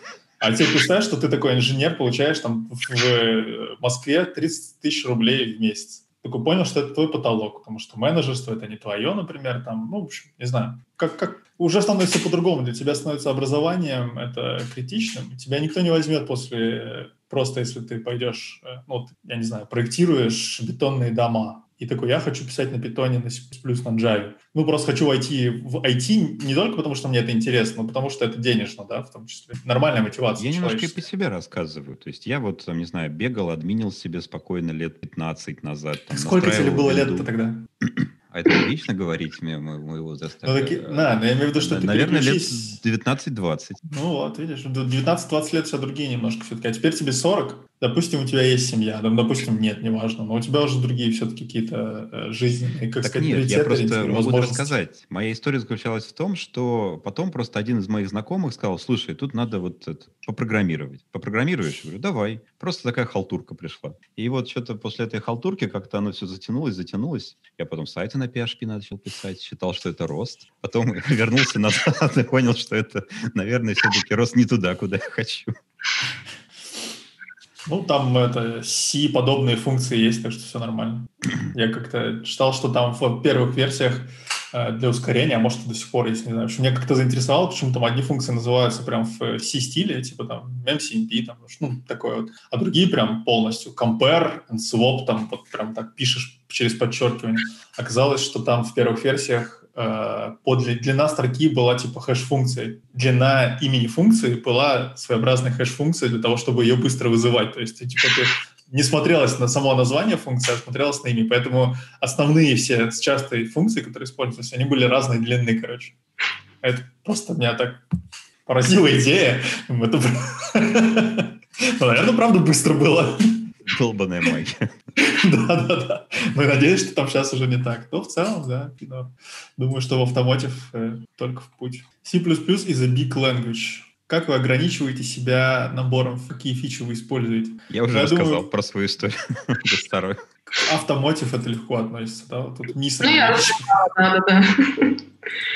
А я пишу на XML вообще, так что я себя очень легко ограничиваю. У меня нулевое подмножество C++. Нет, кстати, а, а с одной стороны могут быть такие ограничения, а иногда реально стоит задумываться. Мы же пишем код все-таки не для компьютера, мы его пишем для себя, и для других. Потому что иногда слышно жалобы, да, вот что мне показали кодовую базу, где, елки-палки, не знаю, Александреску головного мозга, где вся программа, она происходит путем просто наследования виртуальных классов, причем с RTP-шаблонами друг от друга. И вот, и разобраться в этом, это вообще Unreal полный. То есть иногда, мне кажется, ограничить себя э, в каком-то функционале, это совсем неплохо. Например, вот те же самые шаблоны. То есть я понимаю, когда ты пишешь библиотеку, да, ты, ты не знаешь, где ее будет использовать. Вот шаблоны тебе помогают. Когда ты пишешь прям, прям прямой код, вот просто вот бизнес-логика, да, может, не нужны тебе там шаблоны. Если ты три раза пишешь э, знаковый код, а потом такой, типа, блин, мне еще семь раз надо написать. Так вот тут э, тонкая грань. Может быть, два раза и ок. Да, Вот это два раза самое и ок. интересное. Может, если ты понимаешь, что вроде бы два раза напишешь, третьего ты вот не можешь нафантазировать, и ты сделаешь ставку, что третьего раза не будет. Ведь иногда угадывают третьего раза. Ну, тут все как бы зависит от, от, правильно? Потому что если это, не знаю, если я увижу два экрана кода повторяющегося, который отличается там int от float, грубо говоря, я на ревью такое не пропущу.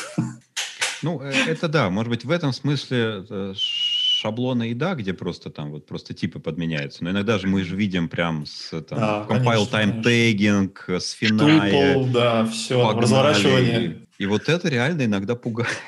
Тут, наверное, надо еще учитывать, что э, важно, когда как раз э, у тебя команда есть. Потому что бывает иногда, когда человек один, наверное, что-то пилит, и он, мне кажется, потирая руки, такой говорит, ага, наконец-то я попробую тут все, Да, что я не да.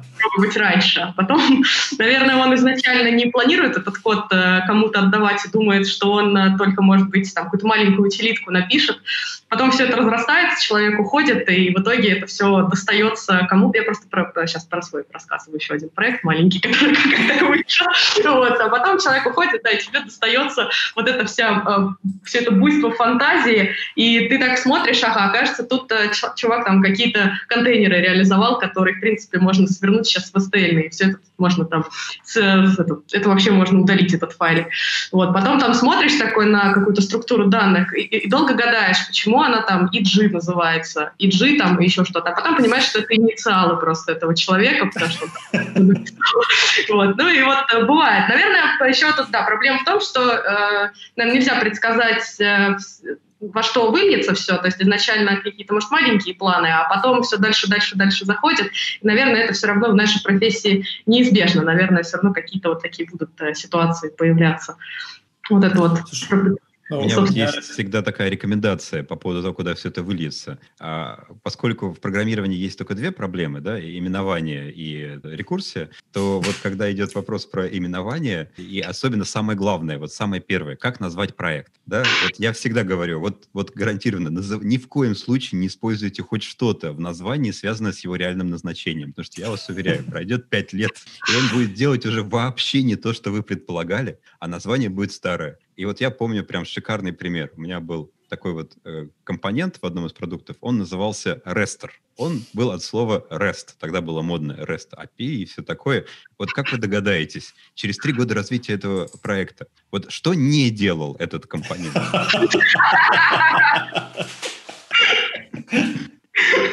Потому что примерно через год поняли, что REST API недостаточно производителен, и его убрали оттуда. А вместо него начали появляться там прямые сокеты, там протобафы с gRPC-шками, еще какие-то там протоколы кастомные. Это был такой что-то типа а, шлюза в систему для там, сетевого трафика. И вот, вот он умел все уже, по-моему, кроме REST API. Ну да, нормально. И Ну, слушай, каждому по человеку, поводу- который приходил на проект, пришлось всю эту историю рассказывать. По поводу... Ну, кодовой базы тоже истории разные бывают, да. Просто у меня, э, вот опять же, на, на предыдущей работе было так, что э, э, как бы человек, который все это начал, говорил, если бы у меня сразу было там 70 разработчиков, мы бы писали на C, потому что нам нужно очень быстро и маленький код. Но так как я был один, то я написал вот этот вот э, темплейтный фреймворк, и там были просто шаблоны на шаблонах. И там идея в том, что нужно постоянно писать кучу маленьких программ, то есть у тебя там раз в неделю нужно написать маленькую программу, которая делает приблизительно то же самое, но чуть-чуть по-другому. И как бы ты каждый раз не знаешь, где будет по-другому. И вот он написал фреймворк, в котором ты у тебя main, main, main для этой маленькой программы, она состоит фактически из э, там, 200 юзингов где ты пишешь, как бы, где ты собираешь такой конструктор из темплейтов, знаешь, там, типа, вот этот, то есть он там все он очень аккуратно поделил, интересно. И, на, ну, короче, глядя на код, просто было нереально. То есть там приходили люди, которые до этого работали в этой области. Я просто пришел из другой области, и мне было, ну ладно, C++, что. Приходили люди и говорили, мне нужно там, типа, вот какую-то простую вещь сделать. Как? И приходил ну, такой, типа, ну вот же, смотри, тут вот шаблончик, вот шаблончик. Какие шаблончики вообще? О чем вы говорите? Зачем они здесь? Ну, так получилось по историческим причинам, да. Сплошные шаблоны, шаблоны, шаблоны. Ну, то есть, когда у тебя, по сути, программа принимает там сетевой пакет и должна его как-то обработать сложно, тебе нужно написать логику, как она обрабатывает. И ты не понимаешь, где эту логику вставлять, потому что у тебя там 200 с лишним фактур темплейт. Так что я за этим. Иногда не очень полезно. Но надо знать меру, во всем надо меру. Ну, всегда есть трейдов какой-то, правда. Сейчас обещают, что просто главное, это моя всегда претензия к шаблонам, это абсолютно нечитаемые ошибки. Я надеюсь, все-таки, когда концепты завезут повсеместно, то с этим будет гораздо проще. Спрашивают, как вы боретесь с хакерами, ребята? Или вы не боретесь? Прямо боремся физически? Не знаю, да, армрестлинг. Слушай, а э, ну, Паша отошел, да? Э, ты не слышала про какая-то есть инициатива у Касперского, что можно посмотреть типа, исходный код, как там записаться к партнерам? Open Code инициатив, нет? Вот я сейчас э, точно не скажу, точно есть какие-то центры прозрачности, насколько я знаю. Да, а, да, или как-то так. С этим связано, да, что вроде как можно. Вот. Ну, как ты понимаешь, э, я и так могу на него посмотреть, поэтому я... Записывалась, да? Записывалась, да, пока. Это GTI-программа, так называемая Global Transparency Initiative. Э, действительно, там для, есть несколько центров, где можно записаться и прийти э, изучить кодовую базу наших продуктов для того, чтобы убедиться, что ничего лишнего относительно основного функционала мы не делаем. А как гарантировать, что мой продукт был собран именно этим? А там э, просто этих... хэши потом можно быть. Там сделано достаточно много работ, чтобы были полностью воспроизводимые сборки побитого, поэтому там попадающие хэши. Ну, хорошо, хэши. Ну, я могу написать программу, которая будет делать э, зловред, но у нее будет в нужном месте нужный хэш. Нет? А, я имею в виду хэши от экзешника. А, да, ну, подожди, ну да. А, сейчас. Ну, понятно, что в хэшах тоже возможны коллизии, но мы не умеем их так легко находить, особенно uh-huh. когда ты это хэшируешь исходный да, это экзешник. Мне кажется, там коллизии трудно сделать. В конце концов, тогда бы цифровые подписи были бы все, все под вопросом. Нет, да-да, я согласен. Я просто думаю, что получается вы как бы, вы... А внутри экзешника хэши есть? Чтобы... Мне просто интересно, вот смотри, вот у меня, вы меня зашипили э, какой-то бинарник, там, для машины, например, или еще что-то. Uh-huh. Вот я его получил, и такой думаю, так, а товарищ майор-то не смотрит на меня, пока я еду в машине? Иду в GTI, значит, центр, смотрю, изучаю код. И вот у меня есть на флешке мой экзешник, и что, мне нужно собрать руками код, чтобы убедиться, что, ну, то есть как вот я, мне, я не вижу я вот этого перехода. Я не был в этом центре, вот, честно говоря, не буду спекулировать, всю процедуру Интересно. не знаю, но как-то она именно проработана э, не с точки зрения того, чтобы это было что-то красивое, а чтобы действительно можно было четко и конкретно получить ответ на вопрос, да, какой функционал работает в наших систем. Ну, просто, опять же, вот в микроядрах есть же такая проблема, это, ну, собственно, Merkle 3, вот это все там, бла-бла-бла, надо строить, чтобы э, убедиться, что, чтобы ты знал, что у тебя не подменили там компонент по, по пути. Ну, ты описал такой, типа, я хочу запустить там фу, свой, свой красивый бинарник, а пока ты его собирал, тебе бинарник поменяли надо как-то, или там пока ты шипил, опять же, деплоил, у тебя что-то изменилось, и ты хочешь все время быть уверен, да, что у тебя на то работает, а что, что ты описал. Ну, это на каждом этапе просто контролируется отдельно, то есть, ну, mm-hmm. первая часть, например, да, это действительно все тулчейны, которыми ты собираешь, то, что хочешь сделать воспроизводимо, ты должен сам эти тулчейны собрать. Да. То есть а это первая такая вот боль, если они там доступны именно в исходных кодах. А, и понятно, что ты на этом уровне контролируешь, да. Потом понятно, что продукты в себя зашивают соответствующие подписи, да, и могут сами себя проверить, что, например, сам продукт себя может проверить, что он при запуске не изменится. И вот контроль просто на разных этапах. Воспроизводимость сборки, это прям интересно. Давайте нам доклад. Я хочу доклад про воспроизводимость сборки. Это, это по-моему, супер боль. Просто я помню, что мне однажды поставили задачу на типа 8 часов. Ну, типа сделать так, чтобы можно было два бинарника сравнивать по битово. Ну, окей. За 8 часов, конечно, да, можно легко. Давай, давай, я спрошу. Спрошу у ребят, кто хочет рассказать, поделиться, если эта тема кому-то действительно волнует общественность. Она челленджевая, она реально интересный челлендж. Да, да. Ну, это, может, общественность еще не знает, что редактор библиотек посоветует еще Microsoft. Редактор. Мне кажется, нас взломали. А, потому что пишет вредный пингвин. А, и пишет, что модератора нет. Да. А вот тут есть блокировать пользователя. Пыщ. Так, что мы еще сегодня хотели обсудить? А вот что-то мне там из тем прям нравил, нравил. Это, это C as a second language, что ли? Да, да, да, да, да, да, да, да.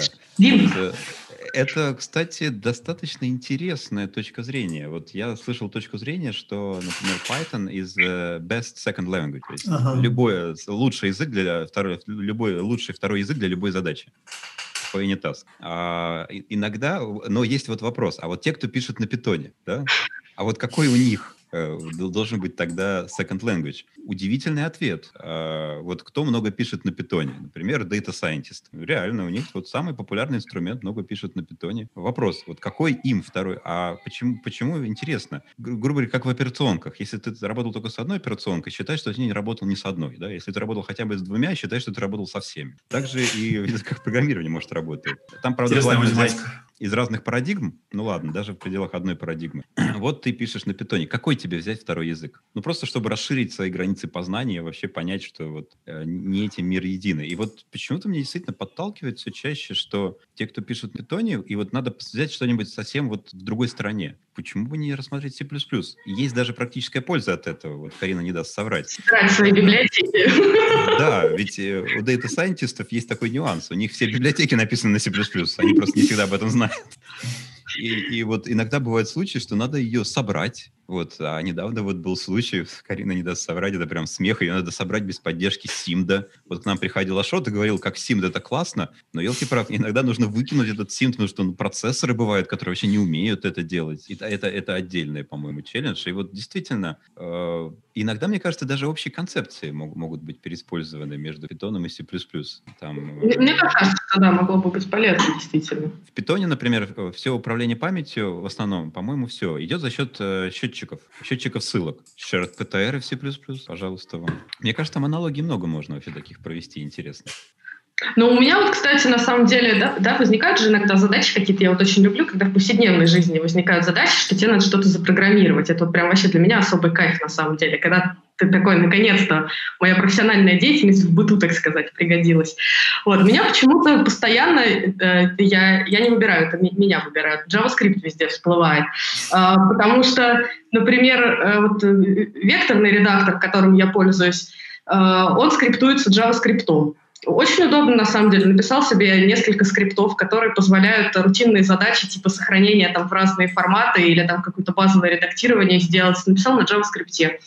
Потом, э, чего там, не знаю, захотел себе какой-нибудь там э, маленький сайтик какой-нибудь нафигачить. Тоже раз, опять такой JavaScript. Потом э, такой бэкэнд такой, на Node.js опять JavaScript. И, в общем, получается так, что вот меня, по крайней мере, в последнее время все время JavaScript всплывает. Ну, это как-то, может, может класс задач у меня такой, э, вот, таких повседневных, в котором э, получается. Так что бывает еще и что это. Жизнь тебе подсказывает, куда.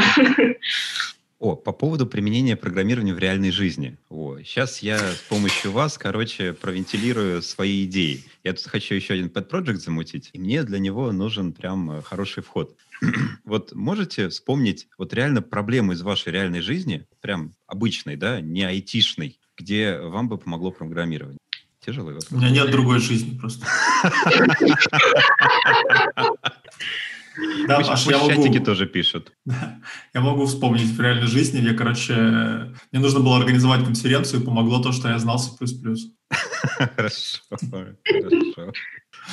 Карина, вот у тебя хороший пример, да? В векторном редакторе автоматическое сохранение какое-то, да? Ну, и еще я там, например, я делаю, знаешь, бесшовные фоны, вот когда тебе надо какую-то подложку сделать на сайт, соответственно, там надо сделать так, чтобы вот этот твой квадратик с фоном можно было сшить э, ну, аналогично с другими квадратиками, то есть такой был безграничный. Безгранично сшивался. Вот. Ну и тоже там у меня есть скриптец, который все это красивенько обрезает, подчищает, фон нужный подкладывает э, и упаковывает э, в нужный формат. Вот э, такое тоже. То есть какие-то а, рутины. Слушай, то есть я понимаю, ты у нас C++ программист-дизайнер, да? То есть дизайнер, по сути.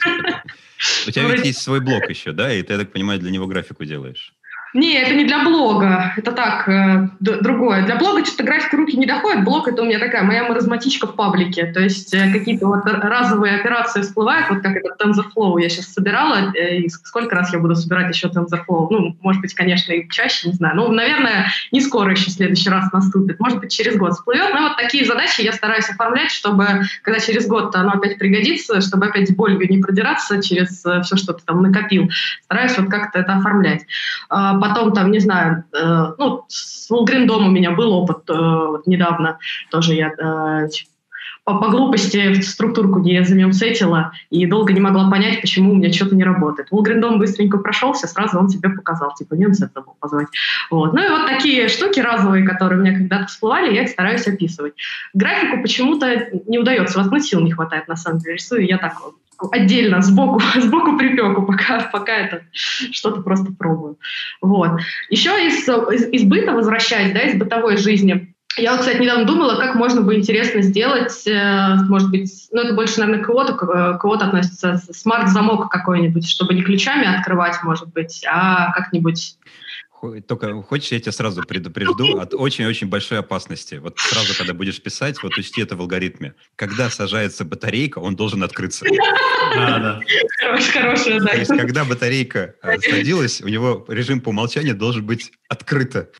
А Иначе не забывай, IoT. Для нарваться, да, на замечательных людей из МЧС, которые будут бить твою дверь в течение нескольких часов с тем, чтобы ты все-таки попала внутрь. По-моему, были какие-то случаи, что вот это, такие вот крутые вот эти вот замки понаставляли, а у них вот есть такая фишка. Не у всех есть такое поведение по умолчанию, что когда сажается Это распространенная история, да. Они переходят в режим открыто. Да, да, да. Э, я в своей деревне много наслушался, потому что у нас э, часто свет отключали. И когда после очередной бури отключили там типа на три дня, то за три дня успели батарейки сесть. И там людям реально через окно приходилось из дома выходить. Так что, да, у нас все по старинке навесной замок. Слушай, не знаю, я постоянно использую программирование в повседневной жизни. У меня просто в основном все в онлайне какой-то или там с компьютером связано, поэтому я часто что-то что пишу, что вот мне упрощает жизнь. Хотите, я сейчас через вас провалидирую? Правда, будет получится долго, но если будет скучно, вы мне сразу скажете, что скучно. Вот, скучно. кстати, в тему предыдущего уже, да? Тогда повеселю тебя. А, Авазарт пишет, на открытие заряда может не хватить. Вот в этом и фишка. У него дефолтное положение должно быть открыт. Заряд должен тратиться, чтобы он был закрыт. Потому что если вы это не предусмотрите, у вас могут быть проблемы. Так что вот это было весело. А давайте я сейчас попробую через вас провалидировать. Я думаю, получилась фигня, но все-таки. А, ну, какая у меня любимая тема? Пожрать. Я поэтому начал сразу думать что-нибудь про а, поесть. И вот себе представил такую ситуацию. Сейчас Серега скажет, что зрители отваливаются с чата, значит, точно пора мне заканчивать будет. все-таки а, представьте, вы собрались в компании друзей и хотите поесть. Ну, что вы сейчас будете делать? Ну, понятно, заказывать где-нибудь там доставку еды. Что еще? Вы скинете все бабки, которые есть. Получится там, не знаю, 530 рублей. Дальше вы будете думать, где бы вам поесть. Ну, что, Макдаке. Надо в Макдаке что-нибудь заказать. И думать, что заказать в Макдаке. Ну, что, ну, гамбургер надо заказать в Макдаке, правильно? И вот вы открываете приложение там какое-нибудь для заказа, выбираете гамбургер, начинаете сначала просто плюсиком набирать сумму, да? Смотрите, первое вот, думаете, когда она превысит 530 рублей, надо отступить назад и остановиться. Но это же тупо. Поэтому, что вы, над вами посмеют, скажут, калькулятор возьми. Возьмете калькулятор, поделите 530 на цену гамбургера, округлите, подумайте, что вы самый умный. Почти готово, да? Но тут наверняка найдутся желающие, которые скажут, а мы не любим гамбургеры, а мы хотим чикенбургеры. И вы спросите, а сколько заказывать? Ну, не знаю, закажи так, чтобы, короче, все деньги потратить. Никогда у меня в жизни не бывало такой проблемы. Кстати, да, да, да.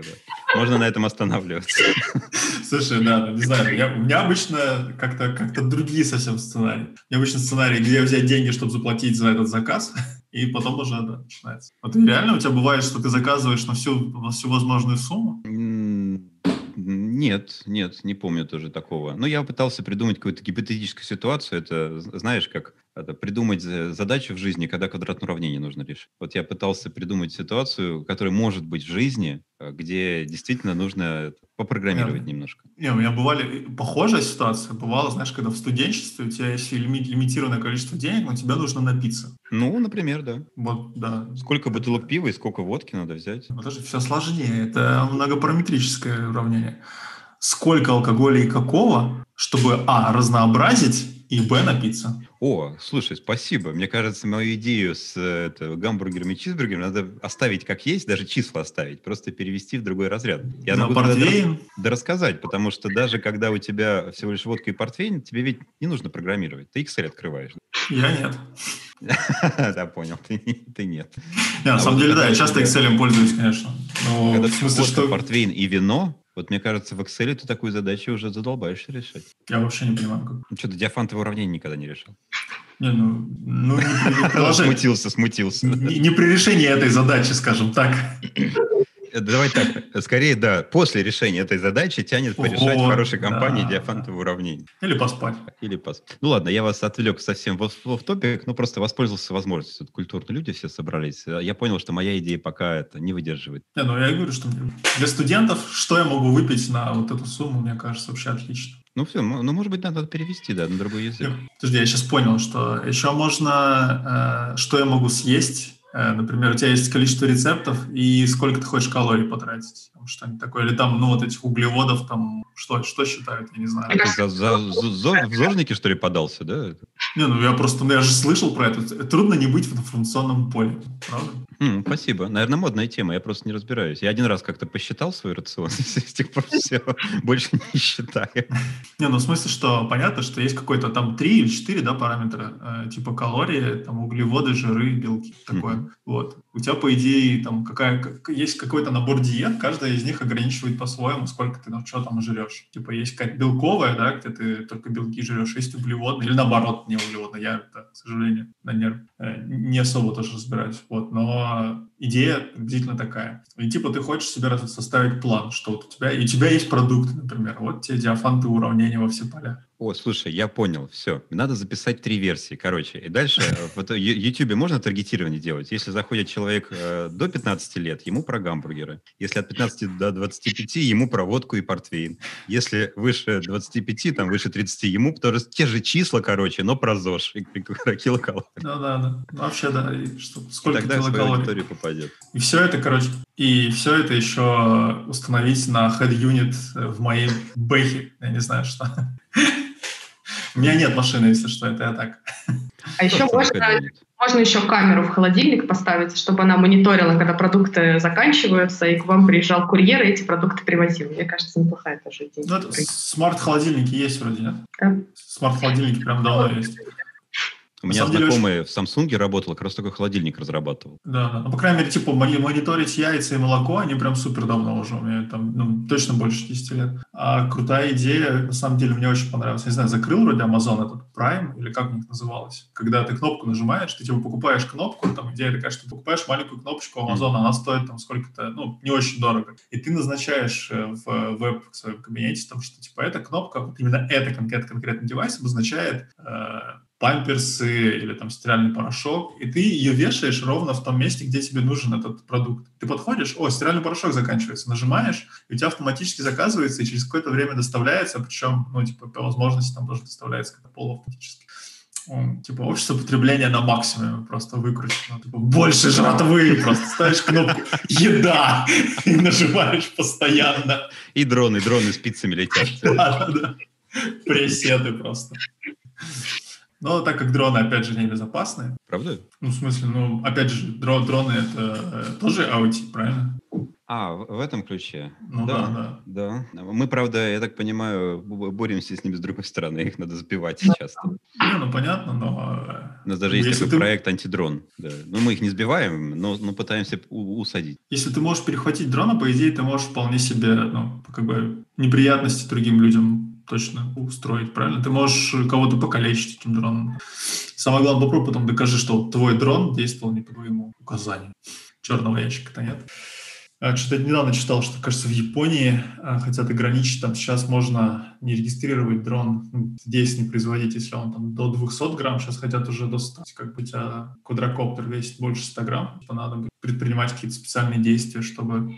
А вы говорите мисра, тут он взвешивает код, продукт, так сказать. Просто взвесили код и все, да. Ну это да, как, да. это распечатывают, короче, на принтере, да, и вот это приемку кода производят на весы. Ну, помню- Если, короче, столько да. много, то все нормально принимаем проект. Если мало, то не доработали, кто не доработали программисты. Есть знаменитая же фотография Грейс Хоппер с э, исходным кодом, только я не помню, программы Apple, по-моему, или что, не помню уже, где она стоит, и там выше нее стопка распечатанных исходных кодов. О, у нас есть возможность вернуться даже в тему. Денис спрашивает, используется ли в разработке для авто виртуализация? А в каком смысле используется? Что, что имеется в виду? Ну, Я думаю, что на девайсах уже. Ну, Как ты понимаешь, вопрос, наверное, так и отвечай. На самих натаргетированных девайсах мы лично не используем. Вот. Но э, как бы, так э, у нас есть, ну это, это не понятно, это не то, что имелось в виду. Пул виртуальных машин есть, на которых мы тестируемся, но на самих таргетированных устройствах не, не есть. А Я думаю, вот сборка как-то еще, наверное. Понял, и могу сказать, я слышал, слышал, что хотят очень э, запускать виртуализацию на хед-юнитах, но пока еще не делают, но хотят. Ну, опять-таки, Зачем? чтобы ну, экономить железо. На одной железке сразу несколько сущностей, при этом у них четкое разграничение и А, изоляция. понятно. Например, у тебя, вот Карина не зря сказала, 100 микроконтроллеров — это реально 100. И из них, причем, конечно. 4 реально суровые железки по мощности, как ваш мобильный телефон. Это Head Unit, Instrumental Cluster, какой-то там а, автопилот, еще какой-нибудь телекоммуникация, может быть, крутая и так далее. И вот их, думаю, это может быть как-то на одной железке. Экономия. Экономия — это экономия, но что-то как-то пляски на костях какие-то, нет? А в одну точку все сводить не очень хорошо. Да, да. всё это PowerPoint. Что-то страшновато. И знаешь, докер сейчас, э, опять же, виртуализация такая тема, это какой-то нужен э, дополнительный, получается, код, да, для супервизора твоего. Да. Конечно же, Касперский ОС, правильно? Раз он микроядро, то может быть и супервизором, может запускать. Ты не поверишь, у нас есть. Не, так это логично, это, опять же, это стандартная достаточно история для микроядер. У тебя есть микроядро, по сути, это э, и вот это capability-based security, ты можешь описывать другие операционные, ты можешь описывать контейнеры, да, которые для тебя являются просто компонентами этих, э, твоего какого-то устройства. Ну да, Просто- надо действительно. Насколько я знаю, сейчас в каждой машине этого не встретишь, но вроде хотят. Так что, когда у вас докер начнет обновляться на вашей бэхе, Мы, в- мы следующий подкаст тогда замутим. Я вот уверен, сначала начнет обновляться на Тесле, потом да, уже да, на конечно, Бэхе. да. согласен. Да, на бэхе лет через 20 после теста. Гипервизор позволяет контролировать компоненты ядра, которые в РО работают, если ну, так что. Ну да, да, в этом и идея, что если у тебя микроядро, то, с одной стороны, все хорошо, но главная эта проблема, это правда single failure point. То есть у тебя появляется какая-то штука, которая может отказать, там у тебя проводок сгнил или мышка перегрызла, которая залезла. В общем, При этом я помню плохо. легенду. Я не знаю, правда это или нет, но была же легенда, которая относится еще к концу 80-х, началу 90-х, а, когда вот было уже GNU, да, то есть уже Столман начал там толкать в сторону GNU из Not Unix, но не было еще ядра. И о, ведь была разработка того, что, по-моему, называлось Hard, Hurt, а, и это типа было ядро, которое вот на всех новых принципах, то есть микроядерное, где там Ну да, элементы Debian. ядра взаимодействуют друг с другом. И вроде бы это заключалось в том, что все было хорошо, но настолько было тяжело отлаживать, что Linux написал просто быстрее, Ну, монолитное не знаю, ядро, не которое просто заработало. То есть оно было простое, оно было основано на самых простых принципах, которые тогда были, но оно работало. А, а у тех не, не, не получалось сделать, чтобы оно работало. Ну, Слушай, в начале 90-х все-таки даже еще теория, ну, как бы микроядерная еще... Почему? Идея микроядра? был, Не, Миникс был, Тененбаум ты- уже преподавал на его основе, по-моему. Да-да, все правильно, думаю, но Книжки, по крайней мере, датируются. с тех пор прошло, короче, два поколения микроядер, насколько я помню. Типа тогда был Ген 3, сейчас по 5. В общем, идеи, которые сейчас используются, они уже не те. То есть за 20 лет, в этом как раз штука, что за 20 лет Linux непонятно, поменялся или нет, но остался на те же идеи. А микроядерная архитектура, она успела подрасти. И опять же, capability-based появилась, по-моему, только в нулевых. Не помню точно. В общем... Саша, провокационный вопрос. Есть ли э, юнит-тестинг в софте для автомотив-контроллеров? Пишете ли вы ну, тесты? На самом деле, кстати, вот э, ISO, про который я говорила, 26262 э, Functional Automotive, он э, определяет, э, фиксирует процесс разработки, так называемый V-процесс, он прям по букве V находится, и там э, каждая ступенька, то есть от формирования требований вниз до имплементации.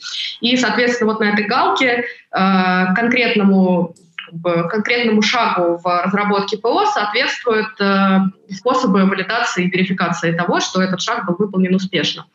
И как раз да, для имплементации такой шаг валидации это юнит-тесты, а для э, там, дизайна системы это системные тесты, то есть это, это является, в общем-то, частью стандартов, и мы, в общем-то, тоже да, тесты пишем. Поэтому без тестов вы, скорее всего, сертификацию тоже никакую не пройдете и просто не Пишите тесты. Во-первых, это весело. Вот мне всегда нравится. Тесты весело писать. Это такой простой код. Если он простой, то значит вы написали основной код плохо, переписываете его. Вот. И вот мне всегда нравилось писать тесты, когда голова уже вообще не варит, да, и просто хочется побить что-нибудь по клавиатуре, да, чтобы прикольнее было и покомпилировалось. И зел... там же зелененькие, они же зеленеют, это вообще приятно. Это, это быстрый, э, быстрый фидбэк. У тебя позеленели тесты, приятно. И это пишешь, пишешь, вроде пишешь код, вроде программируешь, абсолютно иногда лишнее, пока не научился еще coverage мерить, который тебе вообще подскажет, когда пора прекращать писать тесты. Вот, э, не знаю, я вижу, часто ходят это холиворы вокруг кавериджа, что почему-то спрашивают, до какого уровня надо э, поднимать каверидж. Я всегда, а я всегда считал, что да какая разница, какого у вас уровня. Вам каверидж нужно, чтобы понять, когда надо перестать писать юнит-тесты. Когда вы пишете, а каверидж не поднимается, ну все, уже не надо, значит. Пишите в другом месте юнит-тесты, чтобы каверидж поднять. Спрашивают, какой фреймворк для юнит-тестирования. Но ну, тут же, опять же, автомотив же большой. Карин, у вас ну, какой? У нас же тест, в общем-то, тут не автомотив специфика. Ну да, да. Когда Просто каждый в свою, в свою степь э, тащит, кому что привычнее. Так, на самом деле, если пишете на C++, обычно, мне кажется, специфики, ну, собственно, вот как Карина говорила, специфики обычно не чувствуются. Специфику прячут, оборачивают в разные библиотеки там и прочее. Может, да, когда... даже в Автозар, вот эта спецификация автомотив, у них как раз одна из ступеней — это спрятать за уровнем абстракции э, реализацию так, чтобы э, тебе не приходилось думать, э, в, какую, э, в какой юнит, э, как тебе обратиться и как на низком уровне что-то реализовать.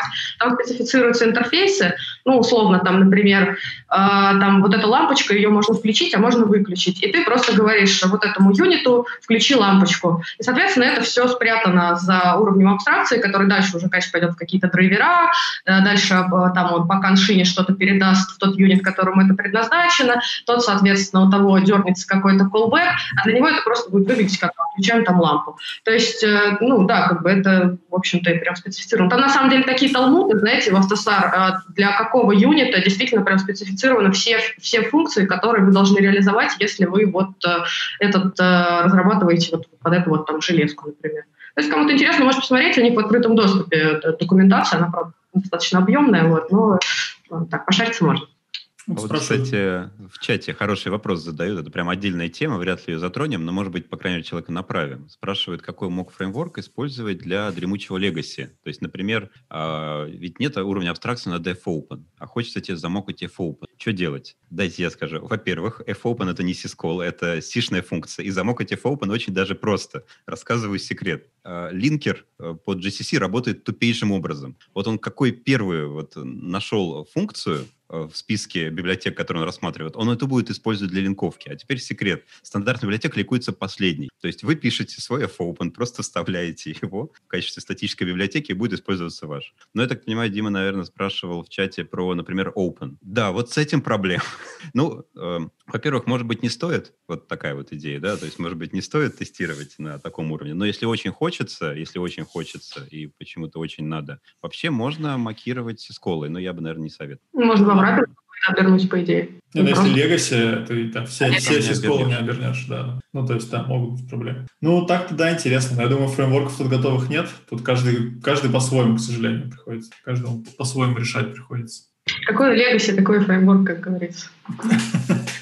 Ну да. Мне нравится вот определение legacy кода от Маршала Клоу. Маршал Клоу говорит, типа, legacy код — это код, у которого нет тестов. То есть если у вас нет тестов, соответственно, есть код — это legacy. Я думаю, что сегодня, наверное, уже много поговорили про софт, всякие штуки. Да, можно замокать ядро, совершенно верно. Ну что, мы уже почти два часа болтаем. Думаю, что пора расходиться. Мы уже все обсудили, да. Да. Это, ну, и самое... не только автомотив, и не только C++. Самое главное, что у меня дети досмотрели Star Trek, так что скоро я просто не смогу уже. Ну, не Тогда... то чтобы весь, но все-таки. Карин, спасибо большое, что пришла. Вот, я, вот, было интересно. Я надеюсь, всем зрителям тоже понравилось. Сереж, был рад всегда увидеть. Да. Развивай смолтоки. Учись не только про них говорить, а про что-нибудь еще. Вот ты про микроядра явно. Понимаешь, смолток в этом и есть. Ты думаешь, смолток это просто привет, как погода? Смолток это искусство говорить ни о чем с умным видом, правильно? Ну, я ничего не знаю про микроядра, но, видишь, смог тебя убедить в том, что я что-то не понимаю. Все правильно. Смолток прокачивать уже не надо, надо пора уже, наконец, что-то другое прокачать. Да, спасибо большое, ребят, мне очень понравилось.